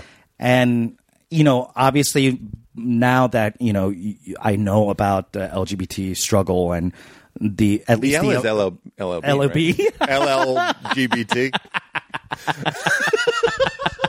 the L is yes catalog LLB, yes. gay yes, by Yes, trans. yes. But yeah, I I didn't mean to interrupt. No, what, no, no. What were you saying? That's okay. The I- LGBT. I, I was just saying like how because of the struggle, people are people had to be more out and more in your face about the gayness because it it, it was mandatory. You had to live out loud. Yeah. Because you had to, s- you were struggled, you struggled so much. So now that when you're gay, It's like you're you pulled the bow back further, so the arrow shoots out faster Exactly. and farther. Yeah. and now there do- there's maybe a little bit less resistance because there's more trailblazers, so it, it comes out in a different and way. now we're not just like gayness or whatever that is like it's not a monolith you know like but at first like anything that's different or countercultural or subversive is monolithic when the culture Mm. writ large looks at it because there's no way to like differentiate Mm-hmm. Right. because it's too hard we're But- we're just the culture's just accepting a new category. It can't accept subcategories of that Yeah. category. They're it's like, like, "Let's just use- absolute vodka presents gay That's right. you know? Mm-hmm. And that's the battering ram that has to be firm Yes. and, and unified that can break through the door. Yeah. And then once we're through, we can be like, okay, you're kind of more it's norm in the core gray, and and- right? Yeah, exactly. That's kind of how I feel about the gender identity revolution. Is like, Yes. you know, these people are like, I was in a pitch meeting, and this someone's manager, uh, like a really old school, like horrible person, was like. Shim shim him day blah blah blah. Why do we have to do all that? Like it's so confusing. And I'm like in 2021, and I'm like, I'm sorry. I, I immediately cast this meeting in 1980. you know, "E, for real, right? It's just happened. Yeah, on like a TWA flight or something. It's just like, what the fuck are you talking Yeah, about? crazy. But you know, the I think y- you know when Facebook So you came out with my like dad? he's greenlighting. oh, good. I'm glad he bought it. Yeah. Shim. It's like the most basic bitch So observation. basic. Him, shim, Him. them, they, what, what you call Are you gonna marry a turtle now? Like, Exactly. that kind of shit. Exactly. But the I I think that like e- e- even someone who who I consider myself very progressive and open minded, but when um, I hear about like all these different gender pr- pronouns uh, a- a- and how to assign or whatever, it's like yeah, at first there's like thirty genders is probably too much, but I think we have to have that. Like what you said, the battering ram. Yeah, of the like, battering ram. Let's just get the fucking message through, Right. And then let it settle, Right, you know? exactly, for sure. Yeah. because people get overwhelmed. People like i- if you're going after my dad, And what's at, what's at the heart? I think of him, them, they, they, is like it's another way for them to be wrong and look stupid, Mm-hmm. Yeah, and to look embarrassed. irrelevant. And Yeah. I- I think it, it could be that basic. Like Mm-hmm. I'm tired. Like we already had that when it, when you'd get uh, like I think in 1982 people had jokes about getting someone's gender wrong. You know, like just like Mm-hmm. I don't mean a transgender person. You'd be like, Oh. I could have sworn it was a woman, Woman, and yeah, and from that's behind. like everyone's like a ha ha ha That's like Ace Ventura. yeah, exactly. Entire movie. Exactly. That's exactly right. Um, so I think people are trying. I, I don't know. That's that's what I think when I hear someone in my family being like, It's "I like don't know what when to like call 'em." early was it early aughts when people were making like the LGBTQ A B C D E F G L M N O P like Hilarious. I can't believe I haven't heard that. That sounds No. minted in my No. Oh, neighborhood. That is a Boston joke. A B C D E F G H I J K. it's like okay, Okay. you didn't even you didn't even put a slant on it. You just fucking recited that. Here it is a lot of letters. You're right. Thank you. okay, so you start coming out on stage. I start coming out on stage. and I love it. It's such a great movie moment. It's your movie moment. It's your big sick, oh yeah, right? Yeah. You're coming out on stage. coming out on stage. but you still have to. come out to the family and friends. Are you? This is a funny weird thing to say. At, you were actively gay. You weren't closeted gay. You were living a gay lifestyle, or you ha- hadn't yet. When you start coming out on stage, had you come out to anyone? No, I came out on stage first before I told anyone. So you. but I weren't was even like hooking up being- with guys. Oh, you were hooking up. Yes. Okay, so they knew. they were I aware. hope. I think this guy's gay. Yeah. Two men making out. Whoa. Dude, why are you being gay though? This guy's so gay. like the inner monologue. Hardcore sex. This dude is gay. Is this dude fucking gay? He's like, bruh. He's sucking my dick, but in a gay way. Don't do it so gay. oh my God. Um, Need. But yeah, so that really gave me the the practice and the confidence to finally come out to my family, Who'd you go to first?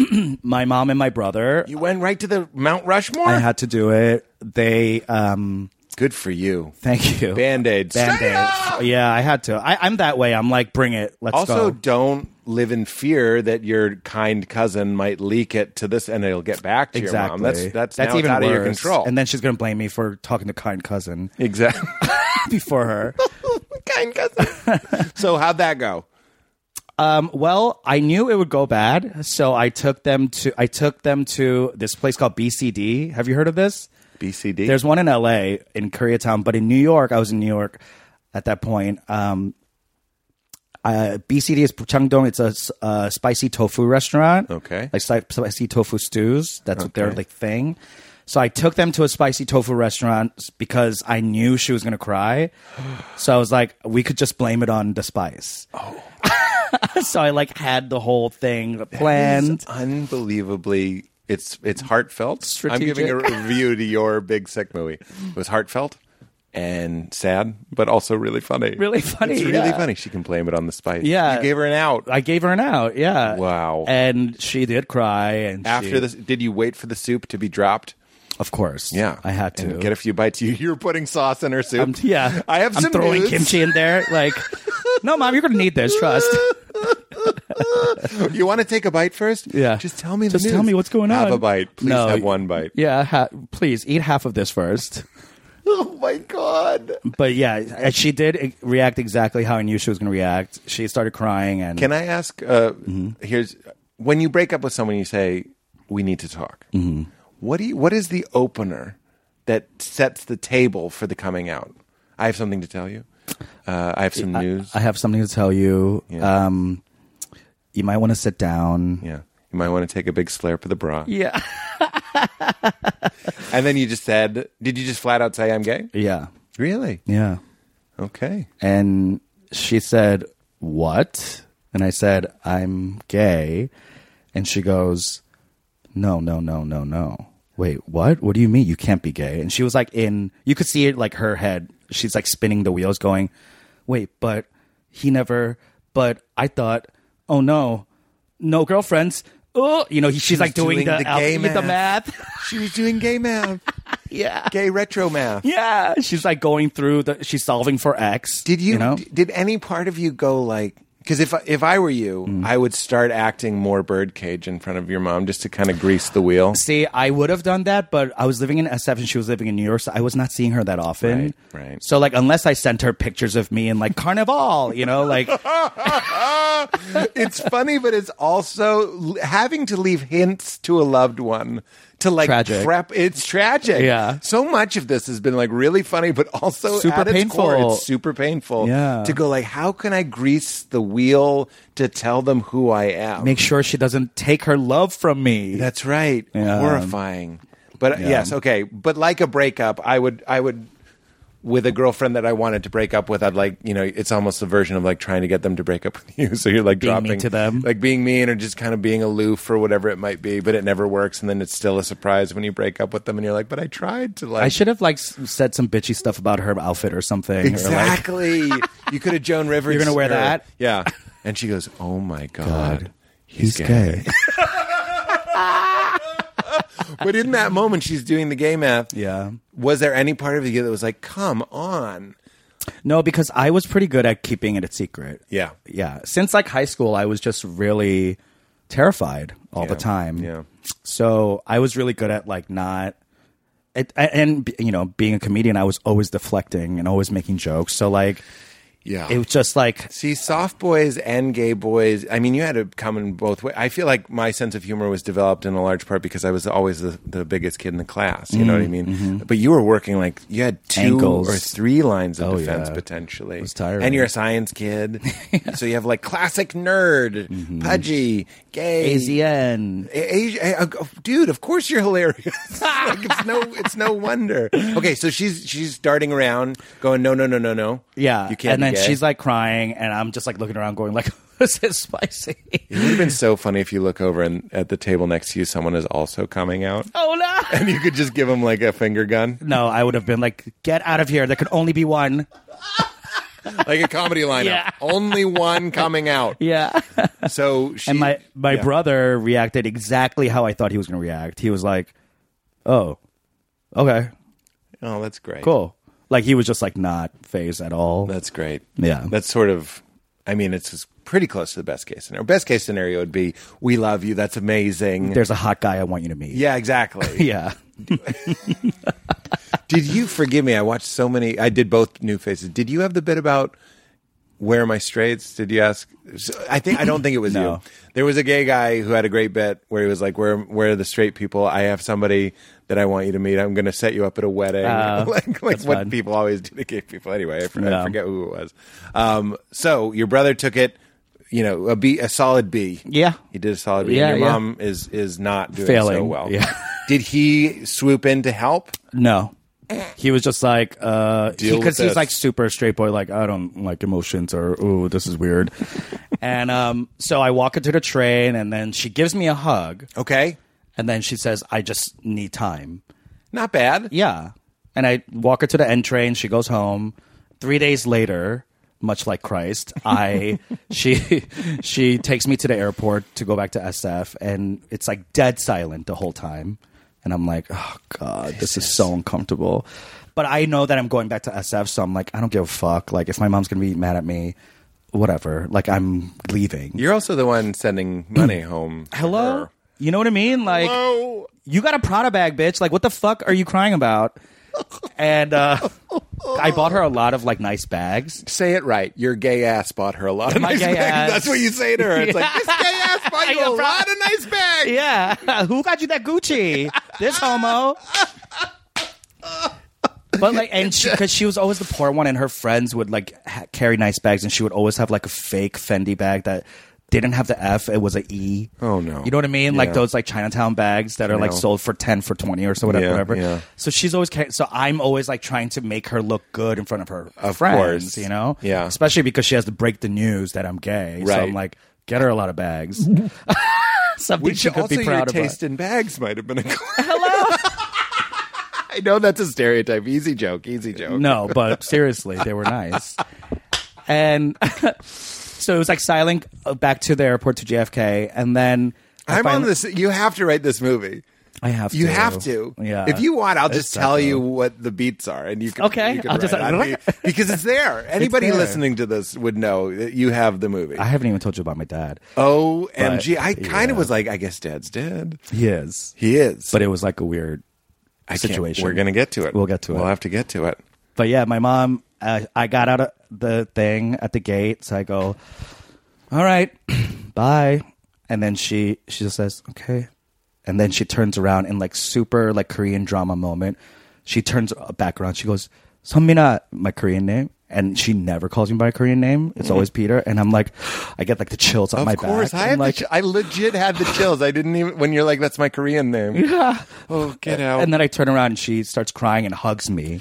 And she goes, This must have been way harder for you than it was for me. And I'm sorry. Shut. And then I crying for four hours on the plane all the way back. Of course. And um, oh God. I think six months later, I told her I was a comedian, and then she fucking lost it. Really? Again? She You- was like, What I- do you mean? You're doing comedy. I'm like, I think I might quit Yahoo and do comedy. And she was like, What the fuck? She like, she freaked out even more about me doing comedy than me being gay. really? Yeah. I kind of Because get it. comedy is a choice. right. Exactly. You can't blame it. There's no comedy gene. We haven't isolated the comedy gene. Not yet. I bet you could. It's uh, bullying and uh, yeah. a good uh, Genetic trauma. Mm-hmm. Exactly. Yeah. And uh, survival instincts, acute That's it. Mm-hmm. survival instincts. Okay. So you tell her, and she flips out even more. I don't know where to go. We go to your dad, or we keep on the on the comedy. Let's train. keep going because there's a good point to Okay. Hit it. Yeah, I don't want to Bring talk in your about my dad. dad too much. I because- understand. Because he's your dad. He's my dad. Yeah, exactly. I'm just kidding.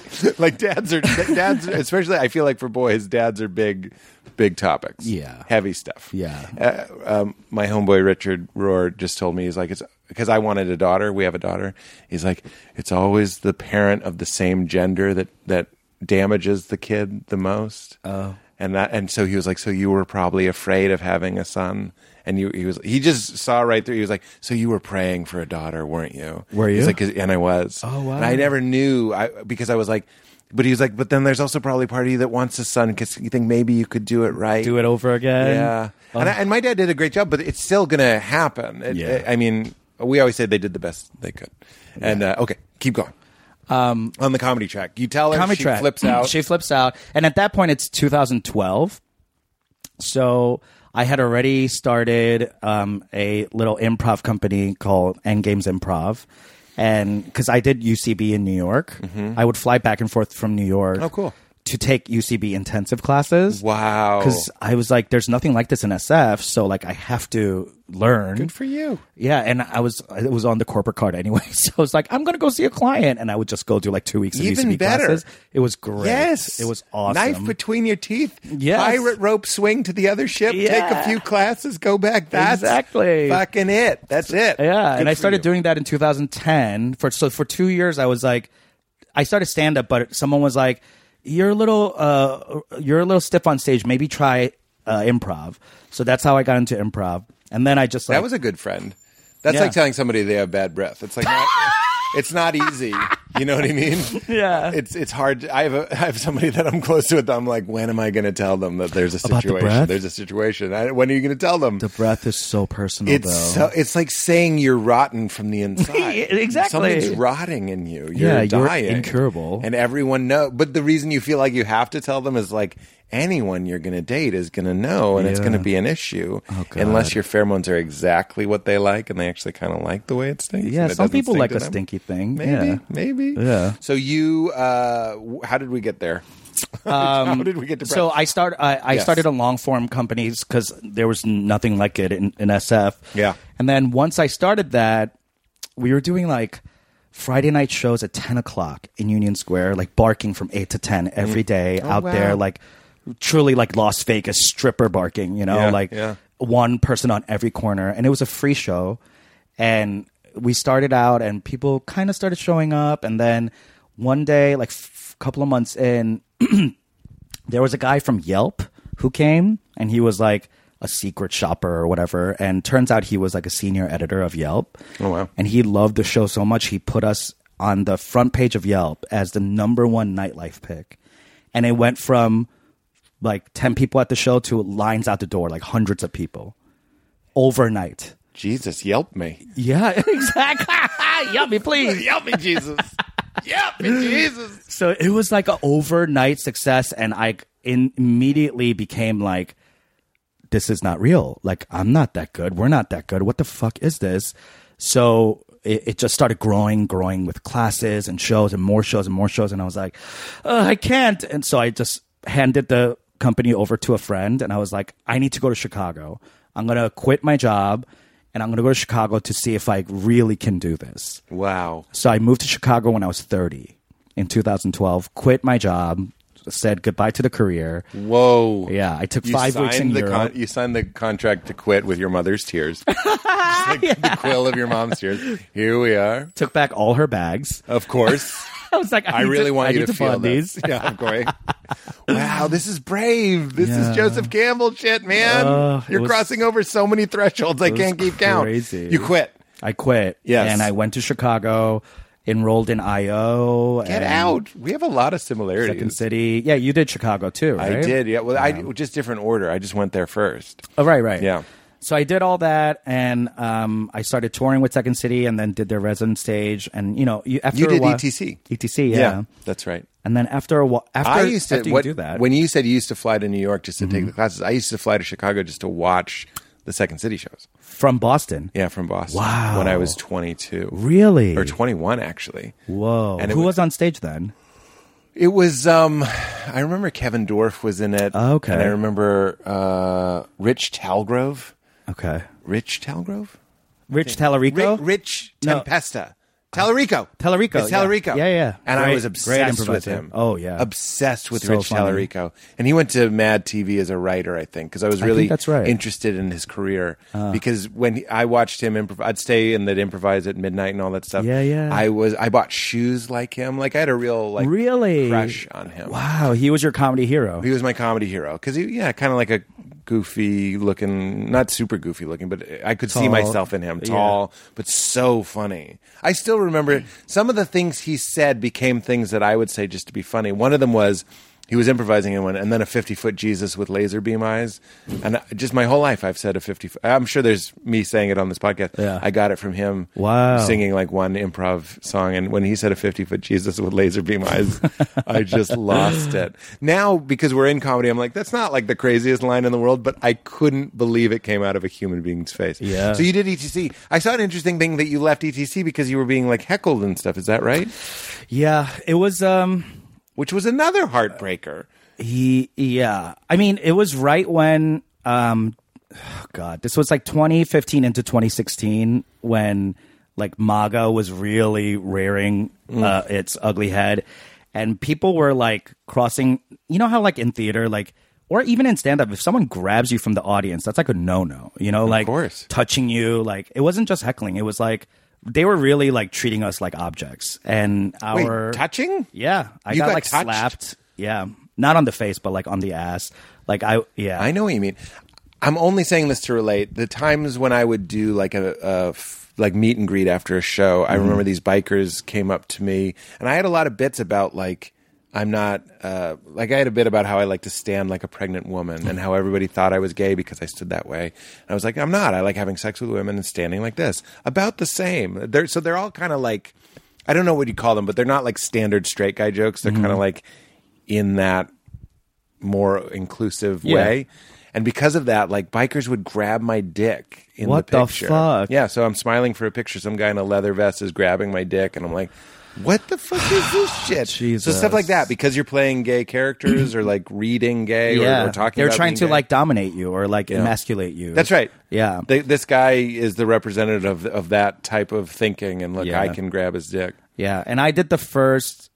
I was the first Asian man on stage at Second City in 61 years. Wow. So it was already crazy. Wow. And there was a lot of stuff. Like organizationally, it's like this happens a lot in like Hollywood and other places institutionally where they're like, we're liberal people. We want to do well, but they end up doing the least possible. And they're like, oh, it's too hard. Like, for example, like my understudy was a white kid named Um, I forgot what his name was, but he was like a Chicago white dude. Kim Peter. yeah. That's not cool, guys. No, what the fuck? this feels personal. You had to go on the yellow pages for that one. Like, Yeah. That's not okay. And you they went to had the a white, pages, understudy. but like not just me. Amazing. Like we had two black women on our cast, and they were like, "We don't know any black women, so can you find your own understudies? no. Like, can you go to the South Side and just find some? Like that? Like literally came out of producers' fa- like." The, and when they were saying that, this is the horrible part, Pete, is that they thought they were doing the right thing. right. So it's like because they've never had us in their building, Right. They're like, "Oh, you're being too difficult." Like our white men don't complain. Like, yeah, you have 20 understudies for them. Right. So he can be sick whenever he wants. So it's like little stuff like that where it's like, "Oh, it's definitely not equitable." Wow. You know, and we started complaining and they were like, "Shut up, stop complaining." And then it was a lot. Were there any sketches where you were playing like someone with a heavy Korean accent that the white guy had to step in and be like, I guess I can do this now? no, no, not not in an accent, but I was doing like a scene called drag where I was like getting in like I it was lights up on me like finishing up my eye makeup and I was in full drag and I was like it's uh, it's you know time to go out to the you know to my birthday and then the scene is about a straight white guy going trying to like dress up as a joke and me saying like that sucks you know and that was the scene but because I'm in drag and like full like I have a wrap dress on and everything like people would yell like faggot and like shit like that from from the audience and Who bought a ticket? bought a ticket and the house managers would never deal with them or Really? ever like in stand up i feel like because we have a microphone and because we have we don't have that fourth wall Yeah. you could address someone directly That's right. and then get the audience to like get on your side Yeah. you know and just kind of like heckle but back i- if you're stuck in a piece, yeah you're doing scene work what are you going to do? I can't just like break the scene and go like, "Yo, shut the fuck up." Wow. And and there was one point where I looked out to the audience, and there was like an improv. There's you know how they do like improv games in the like couched improv games. They'll be like, "Sir, what's something that annoys you? Uh, uh you know, whatever. Some what's something that small that annoys you?" And then we'll take that and do like a thing. Sure. This guy was sitting next to uh, a Mexican couple, and they were like, "Sitting too close to a Mexican." And I was like, you know what? Fuck you. And I told the house manager, like, kick this fucker out. Get the fuck out of here. And the house manager literally looks at me and goes, and just sh- shrugs. he shrugged. Shrugged. you got And that's, shrugged. I got shrugged when I literally broke the fourth wall and said, kick this guy out. And because the Mexican couple next to them were like so like, like shook and not feel. And I'm like, what the fuck? You're making them feel horrible in a comedy show. And this guy's like fucking drunk on a Saturday afternoon, you know? So like, that was the last straw for me where I was like, oh, you're not treating us equally and you're not even listening to us when we ask for help. So I can't keep working here and expect a different, you know, a response from you. Yeah. And the whole show ended up blowing up and we're not even uh, in the 50th anniversary book like they took us out. really? Yeah. Oh, God. Yeah, Peter. it sucks. I'm so sorry. It sucks. for the, like every step of the way there's been something that's just breaking my heart and i just Yeah. I, I want you to know i hear it and i hate it oh, thanks. really stinks But yeah, it, it's you know, you know who Chris Red is? yeah he was on ETC and he came back for a thing. And I remember when this was happening with me and the whole cast, he was like, dude, it gets way worse in Hollywood. You're going to have to figure out how to deal with it. And I was like, really and it was a piece of like sage advice of like pick your battles, you know, because like whatever you think you're going through it at Second City, like it's tenfold when you go. and to is Hollywood. it Yeah, peter yeah, of course. welcome back to illuminate a white guy Wait, is, it? Is it hard? but it wasn't right i'm licking an ice cream cone no You wouldn't believe the type of shit like notes we hear. It's fucking crazy. give me an example. Illuminate. I hate. I know. I there's somebody else on that show was like, oh, I won't quote his bit. Anyway, somebody had a bit about how it's not people's job to explain to white people, but like because it's a podcast and a lot of people are listening, give us a sense. if like you wouldn't stupid mind. shit like um like I I would write some someone without an accent and they'd be like shouldn't this person have an accent and it's like no I'm trying to break that Yeah. you know and I, I think truly I, I don't think any of these kind of like up from top down stuff like the like institutionalized kind of racism thing doesn't happen because they are bad people i think it's happening because they are lazy Mm-hmm.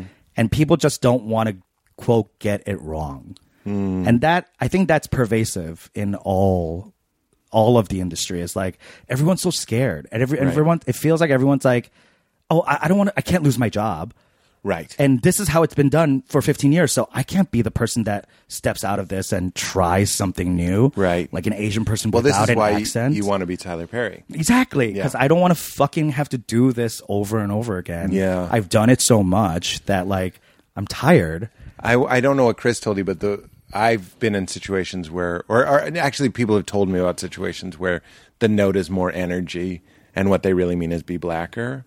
absolutely Yeah. More That is- energy. yeah more energy oh god yuck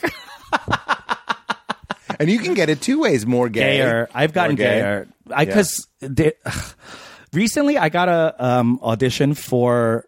Do you know that show Queer as Folk?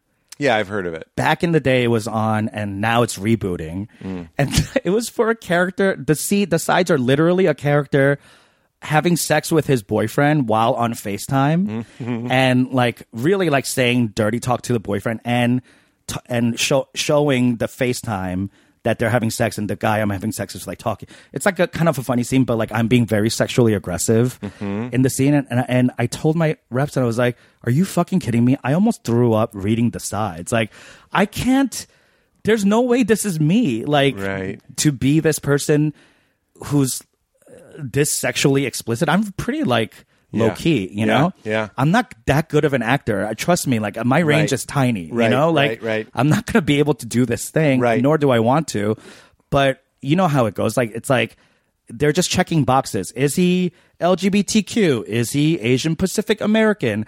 Then submit, you know? Right, and it's right. like you should know that that's not something I'm going to be Right. doing. Yeah, you no, know, I or, like- understand. and that is a courtesy I would think would be extended first to me before it would be extended. yeah, I'm just I'm just acknowledging. Let's put it on the table. Yes. Yeah. Someone would go, I don't think he would do that. Yeah, yeah. Yeah. But it's for me, they're like, oh, whatever. Like, how many things are out there for him? So, like, let's just send him everything. That's what it feels A like. lot of breathing through the teeth in this episode. I'm sorry to do this to you. and your No, are audience. you fucking kidding me? I'm embarrassed. I'm not having more conversations like this because it's so easy to just keep coasting on the lazy river of privilege. I'll Yeah, tell you that of right course. now. It's, it's fucking dumb and stupid. Um, okay, well, it's always the episodes where Val needs to. She's like, "Please be done at 12:30." 'cause Oh, I yeah, need we gotta go." wrap up. I just accidentally opened the app Caviar. I don't know how I did that. Um, just a shout out to Caviar. when you want to order Pine and Crane and there's only one app Ah. that delivers it, Caviar. That's pretty good. Thank you. Caviar.com slash weird. That doesn't exist.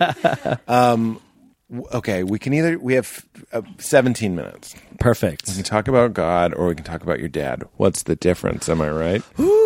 Father, Your Lord, heavenly Jesus. father or your, or your earthly Father God, father? Lord. Um, let's talk about God. Okay. Yeah. That's so funny. You just reminded me f- I'm being from Boston. I went to a Korean church. My my Bible, not always, but like I've been to Korean worship services Mm-hmm. and had a lot of uh, Asian, Pan Asian friends. Mm-hmm. And when you just went, Father God, Lord, I went to Mustard Seeds. That was our Christian group, and there was a girl in there. Her last name was Sa S U H. I don't know if you can Mm-hmm. Korean. It's Korean, Mm-hmm. and she would. We always used to. I think I don't know if she was in on the joke, but everybody in the group sort of enjoyed how she prayed. Oh, my And she God. prayed like this, and she'd go, "And Lord, and help us be better people, Lord." Everything ended with Lord, question mark, and we always would go, "And Lord, Lord." and Lord, Lord, Lord. It's so even that was, but she was funny. Anyway, okay, tell me everything. Uh, you were raised evangelical, Yeah. Uh, and um, did you deconstruct? Where are you now? Where am I now? Um, Did you get the whole package? You're going to hell? oh, yeah. Yeah. The, uh, the Hell House Hell house. hell forest where they would jump out of the woods and scare us and be like, "Don't get abortions," you know, shit like You that. did that? Yeah, I, I was led through that. I didn't. I was never part of the theatrical crew. Yeah. Yeah. They didn't know if you were ready. I don't know if he'll They say know if it these was- filthy sex gay things. like they, they knew. Yeah, yeah. I don't think Peter would do that. No, no, no. That's not him. So you literally went to the scare houses. scare houses. I was. I am so sorry. oh, thank- It's- you didn't do that's- that. That's a trauma. No, I watched that movie and I was like, at least we weren't that. oh, it was super traumatic. And Of course, we it were was. like. Oh, you poor thing. like for thanks. real, everybody that had to go through that as a young person, and, and even the people that had to do that. Yeah. nobody won. I grew up really fast, I think, because of all that and being like gay and in in flushing and all that. But it was very that like you're gonna go to hell if you do everything, you know, anything really. Mm. And gayness was definitely like on the top of the list. Um, there was a lot of like, um, did you ever do like speaking in tongues and stuff like that? Not a lot of us did it, but a few of us did. I really wanted to do it oh, me too. because people were like, "You go to hell if you can't do it." Oh, really? That's what somebody told me, and I was Oh. like, "Habada yabada, habada yabada." yeah. did you fake it? I would never fake it. I faked it. I would never. You faked. I faked it, Good and this for girl you. next to me, Esther, she looks over and she was because it was a room full of twelve year olds, like sham lam lam lam lam. Everyone's praying, and then the pastor would come. I over. want a Honda. Should have bought a Hon- Yamaha. I should have bought a Honda. Should have bought a Honda, not a Yamaha. Should have bought Honda, not a Yamaha. Yamaha, not a Yamaha. Yeah, yeah. That's that's how you get started. Should have bought a Honda, not a Yamaha. Uh, that's funny. And Esther looks at you and goes, "You're faking it." yeah, Shut and up. I was so ashamed. Like I was ashamed within the shame bubble of. Like there were so much like layers of like you're not a good Christian enough, you're faking this, and I was obviously I was probably not saying, I was probably being a really bad faker. So she looked over and was like, "Come on, You're not making a joke out of this. Hilarious. This is a gift of the spirit, Peter. Get out of my face. So I grew up with all of that. I was like on the corners, like with the signs, like you're going to hell if you, you don't. were. Oh yeah, I was that kid. I'm so sorry. I know, I was me just too. thinking about the Fred Phelpsies. I know you're not quite a Fred Phelpsies, obviously. That's a very extreme thing. Yeah. But I always uh, the kids, the kids. people that are raised into it. I'm like, you have no chance. I wanted to, I wanted to belong somewhere. Yeah. you know. Of And course. I was so I wanted. I drank it up, all of it. Me too. All the like Approval. story. Yeah, God's approval. Yes. Yeah. You know, and I think because of that, I struggled with the gay thing for so long because I was told that like we all had to struggle. And you know, and I was like, "This is my cross to bear." It's your cross to bear. and uh, you know, and I I just have to live this life and just keep looking at women, just keep trying with women. You know, Yeah, my God. and I did. I had girlfriends, Yeah. and uh, poor girls like had to live through Unless me. they were just like, I just need somebody to coast through too. yeah, right, Maybe. yeah, Yeah. But Wow. so it was that. And then even in college, like my friends would go to like Sunday service and we'd be like fucking drunk and hungover and doing keg stands till 6 a.m. Mm. And then on Sunday, people were like, all right, gotta go to church because it was like a community thing. Right, right. And I think in college, uh, it, I started kind of like going, I don't know about this. Like this just doesn't, not, none of it feels right Yeah. there's so many people telling me different things like people are like you can't do this versus you can do this versus like don't ask because god's working in mysterious ways and that's like the catch-all right, Right. Yep. it's like don't question god Right. right. Right. and like in college i read this book called i, I, I don't know if you'd ever heard of this it's called god um, a biography Uh-uh. by jack miles Shouldn't it be by God? Oh, it's not, it's not an it's not an not an autobiography. Excuse me. God, a biography by Jack Miles. Okay. You would love it. I Yeah. actually talked to Kevin Dorff about this. Wh- The only conversation I've ever had with Kevin Dorff, because Uh-huh. he had read the book twice. really? you would really love it. It's like um it's super dense, but it's looking at God in the new old and new testament of the Bible and breaking down Mm-hmm. Sorry, the real God. the real Yeah, yeah the it's one about and the only- real God. yeah, Yeah, got it. and how um and analyzing him as a narrative figure Mm-hmm. instead of a like a, a figure out of like a spiritual magical text As a, a work of literature. Yes. Yeah. And he breaks down how the God you see throughout the Old Testament are amalgams of different gods. And, you know, Yahweh versus El versus all, you know, all these different like pronunciation of different gods of different um, cultures that have been you know, kind of like basically like colonized into like one God. And then the New Testament God being completely different God and how like they link it through like these Jewish prophets or whatever, but it's essentially a brand new religion, but because they needed something to bridge like it's been bridged over and that's why there's so many inconsistencies in the bible and that book really was like the start of me going okay i have to like break this everything down That's really interesting. Yeah. Well, that Brian uh, Murares- Murarescu, my friend, wrote this book about psychedelics being in the origins of Christianity, and why I, I'm mentioning it. He, I don't have to plug his book; it's been a bestseller for like nine years now. It's called The Immortality Key, though, and they're talking about how like to get pagan people, and pagan people just means not in the city, uh, with their pagan religion to come into this new religion, they had to tie Christ to Dionysus and to like hint that some of the same. It's what happened. It's why Christmas is Sep- uh, December 25th and all these Right. things are to go with the solstices and all this stuff to say like, hey, uh, the best parts of your faith will still be represented in this faith because we need butts and seats, kind Yeah. of, or we want to include you, Right. and include the culture. So when I look at the evolution of the character of God throughout the, the Bible, I was actually just thinking about this today. What you're seeing is the progression of a, of a human life. Like it starts with purity codes and angry drunk dad upstairs who's going to beat your ass. And that's what we all kind of start with. Like it's this kind of basic version of fear-based hell house stuff and then later it should evolve like that's what your your life should look like Hmm. because when you're a kid it's it's hard to just be like it's all good man you kind of need like or or it looks like Structure structure and- Mm-hmm. helps when you're young anyway so you read that book and it it, sh- it shocked in college. It, shocked, your me, world and I started, and that also helped me come out too, because I was like, well, if none of it is real, then I can start like picking up the pieces I want. that's great Yeah. that's great and you needed that Yeah. like you needed like a steam valve yeah, exactly. So it was like a, a very like a holy thing to go like, can we poke some holes in this because I need to let some steam out. yeah, exactly. That's great. And do you have any feeling now towards uh, a reason? Like something's happening Yeah, because we're in it. Uh-huh. Uh huh. do you have any framework for that now? of what's happening right now. What story you tell yourself? Like what's happening? Why it's happening? It's interesting. I, I uh, f- uh, do you have you done acid? Mm-hmm. Okay, so I was doing a music festival. I was doing comedy at a music festival. It's called Symbiosis Gathering. Have you heard of this? It's like an afterburner festival. Like after Burning Man, people are like, "I haven't had enough," so they go they go do like another weekend. Ah, wow.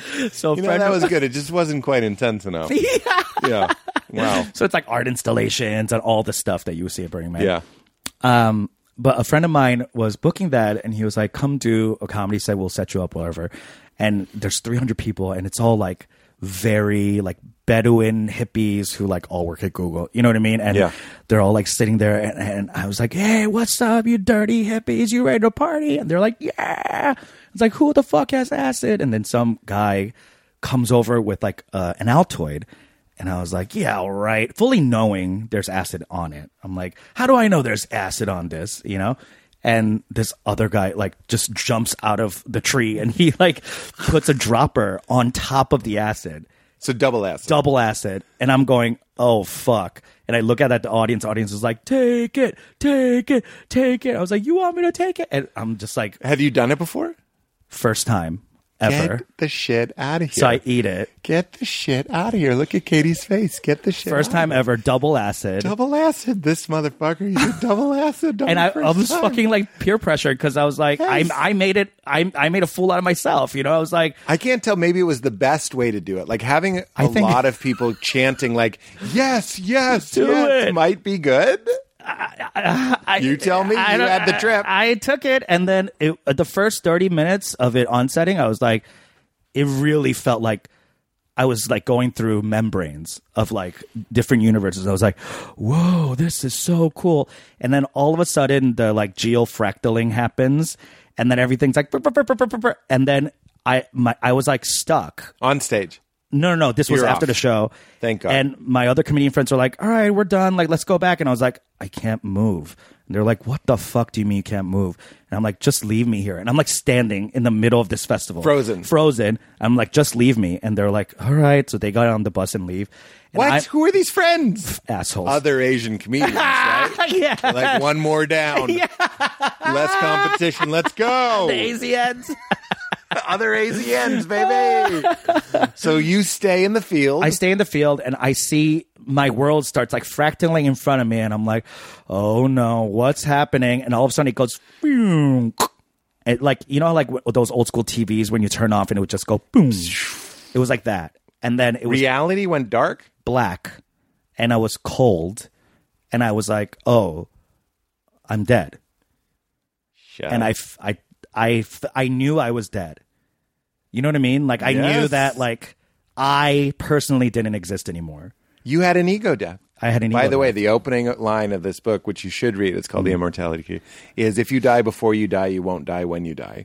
So the whole I understand that. Yeah, Pete. tell me everything. I understand that. Tell me everything. So it was because cold. you survived death, Peter. It, I died. you died. I and you were effectively died. resurrected. I'm telling you, it's a mitzvah. It's the luckiest thing that could have happened. that to ha- you. has that happened to you? Oh. I haven't had an ego death. No. okay, double acid on an Altoid. Yes. Let me tell you. And you went into the cold, dark place. And what is your brain? Are you panicking or are you just no, sort of like, I'm dead? Peace. Peace. Complete peace. Peace. Cold. Look at the universe loving you. Yeah, it was It like, goes, it's okay. holy shit, You're dead. it's okay. And you're like, oh, okay. And then right when I was like, okay, it went and then opened back up again. And I, c- I could see, I could hear, and I was like, my brain was alive or whatever, my soul. And ever since that, and then the whole night was fucked up. But like, Fucked up bad? yeah, yeah. I was like wandering into different tents, and people were like, "Have some tea," and people, you know, they're like rubbing my back. Oh, that sounds perfect. It was great, but like, I was t- tripping for twelve hours. Yeah. you know, after that, That's the tricky thing about so LSD. long. It's so long. I want just like a DMT style, like quick Oh. yeah. thing, you know? Although on DMT, time stops. So it's not really quick. it's not quick, sure. But it is quick. Yeah, it is. You don't have to spend the whole night. You come back and you can still go golfing. Whatever you need to do. Let's go yeah. have something to eat. but you've never done that. Not, not DMT, no. Yeah. Um, I would I would like to try. I'm I'm very open to all type of psychedelics. Yeah. I'm I love mushrooms. LSD really helps me. Um, it, it's like exactly what you said about your friend's book. Like I'm no longer scared of dying I love it. because I understand that it's peaceful. You got the gift. You got it. That's that's the Is that the whole gift? thing. That's the whole gift. I didn't know. That's the gift. It seems to me what one of the, that's Ram Dass up on the wall, and one of the things that he teaches is like Jesus is trying to.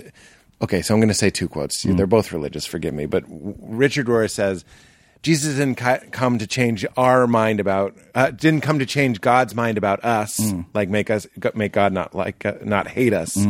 Jesus died to change our mind about God, meaning, and this is Ram Dass going, look, I'll show you. It's no big deal. Like you can die, it's no big deal. I'll do it. That's the scariest thing. I'll let them crucify me. Look, it's fine. Ah. Yeah. And then the resurrection, whether or not it's literal, is just showing you like, relax. This is the pattern of the cosmos. Not just Jesus, you, Ah. Yeah. Mm-hmm. me, everybody. Everything is dying and being born again. Look around you. Yeah, yeah, That's yeah. there's scientific. It's a cycle. e- Evidence. It's a, everything is a cycle, and you are a part of it. Yeah. You're not a separate thing walking through it. You are it. Yeah. And there's nowhere to go. No. And that's what that fucking double acid Altoid went, hey, look, Peter, I'll stop it. Yeah. And then you go, but you're still here. Because where could life itself go? Life has no opposite. The Yeah. opposite of death is birth. Yeah. Life has no opposite. Wow, that's Eckhart Tolle. interesting. I never thought of it that way. Eckhart Tolle, baby. Life is. Whoa. And that's and that's Yahweh's name. He says, I am that I am. I am Emnus. And you are Emnus. Emnus is listening to me right now. Whoa. You're aware. Yeah. So you are a piece of the divine, and that doesn't go anywhere. Peter does. Who cares? Because Who's that? You had that. You went here. Look, I'll turn off Peter. yeah, yeah. And it was so it was so cool to it was the first time I thought, "Oh, the collective consciousness or soul exists." Yeah, baby. Outside of this husk. It's whatever the best. it is. Yeah. You got your hell house, all that trauma, all that stuff. Yeah. But again, Richard Rohr says people that have God encounters always meet a lover, not a not a tormentor. Hmm. That's how you know like an authentic God experience. It's your ego. It's it's your own superego, your your parents' voices that are torturing you and tearing you apart. That's you. Yeah. And and and the real divine stuff is like it's playing with you. It's it's it's saying have some tea and rubbing your back. I love it. Yeah, just have some fun. Oh fucking a. We should do acid together sometime. We're on acid right now. actually. See, I've never smoked DMT, but like I know if I do and when I do, I'll spend the rest of my life having moments like this, going like, "Wait a minute, I did smoke it, and I'm about to come out of it." Yeah. like wouldn't that be weird if you were just like, and then you were like, ah, "I got to get to the podcast," but you're already doing it. I'm so glad you found that Thank you. uh, because because of your religious trauma. Yeah. It can, in my experience, it can be so healing to have like a genuine It was. spiritual experience. It was just for you. Yeah. It wasn't taught to you, wasn't explained to you, but you had it Yeah. happen. Thank God those Asians left me. Get those Asians out of here. I don't need them in their contemporary praise music. Beat it. Damn, I do love contemporary praise music though. I don't want to, but I always get tricked. Who who can oh okay, we gotta go. We gotta go. Oh shit! I don't want to go. I know. But we covered everything. We did. You're a delight. You're a delight. Get the fuck out of here. Ah. get the fuck out of here. You're so funny. I mean, you gotta get this you gotta get the the movie made, the Peter Kim movie. Yeah, it's coming. And are you doing a TV thing? Did see I that? am. Yeah, great. I'm in development right now. Great. Yeah, Well, so- best of luck. Hopefully, we'll be Fingers seeing crossed that for very that. soon with Bobby. with Bobby. That's great. Yeah. you can't do it without Bobby. They were No. like, "Are you with Bobby or Margaret?" you have an I'm idea? like Ken Jong. And they're no, like, no, no, neither. No. Ken reads a little white. Yeah. I'm just kidding. That was 100 percent JK. Thank you so much. Thank you. Would you say keep it crispy? It's how we end. All right, folks, keep it crispy. Eh, kind of pleaded. Just keep it Keep it crispy. crispy. and have some fun. Yeah. Double Altoid. That's it. Love it. All right, bye. I'm so crispy. My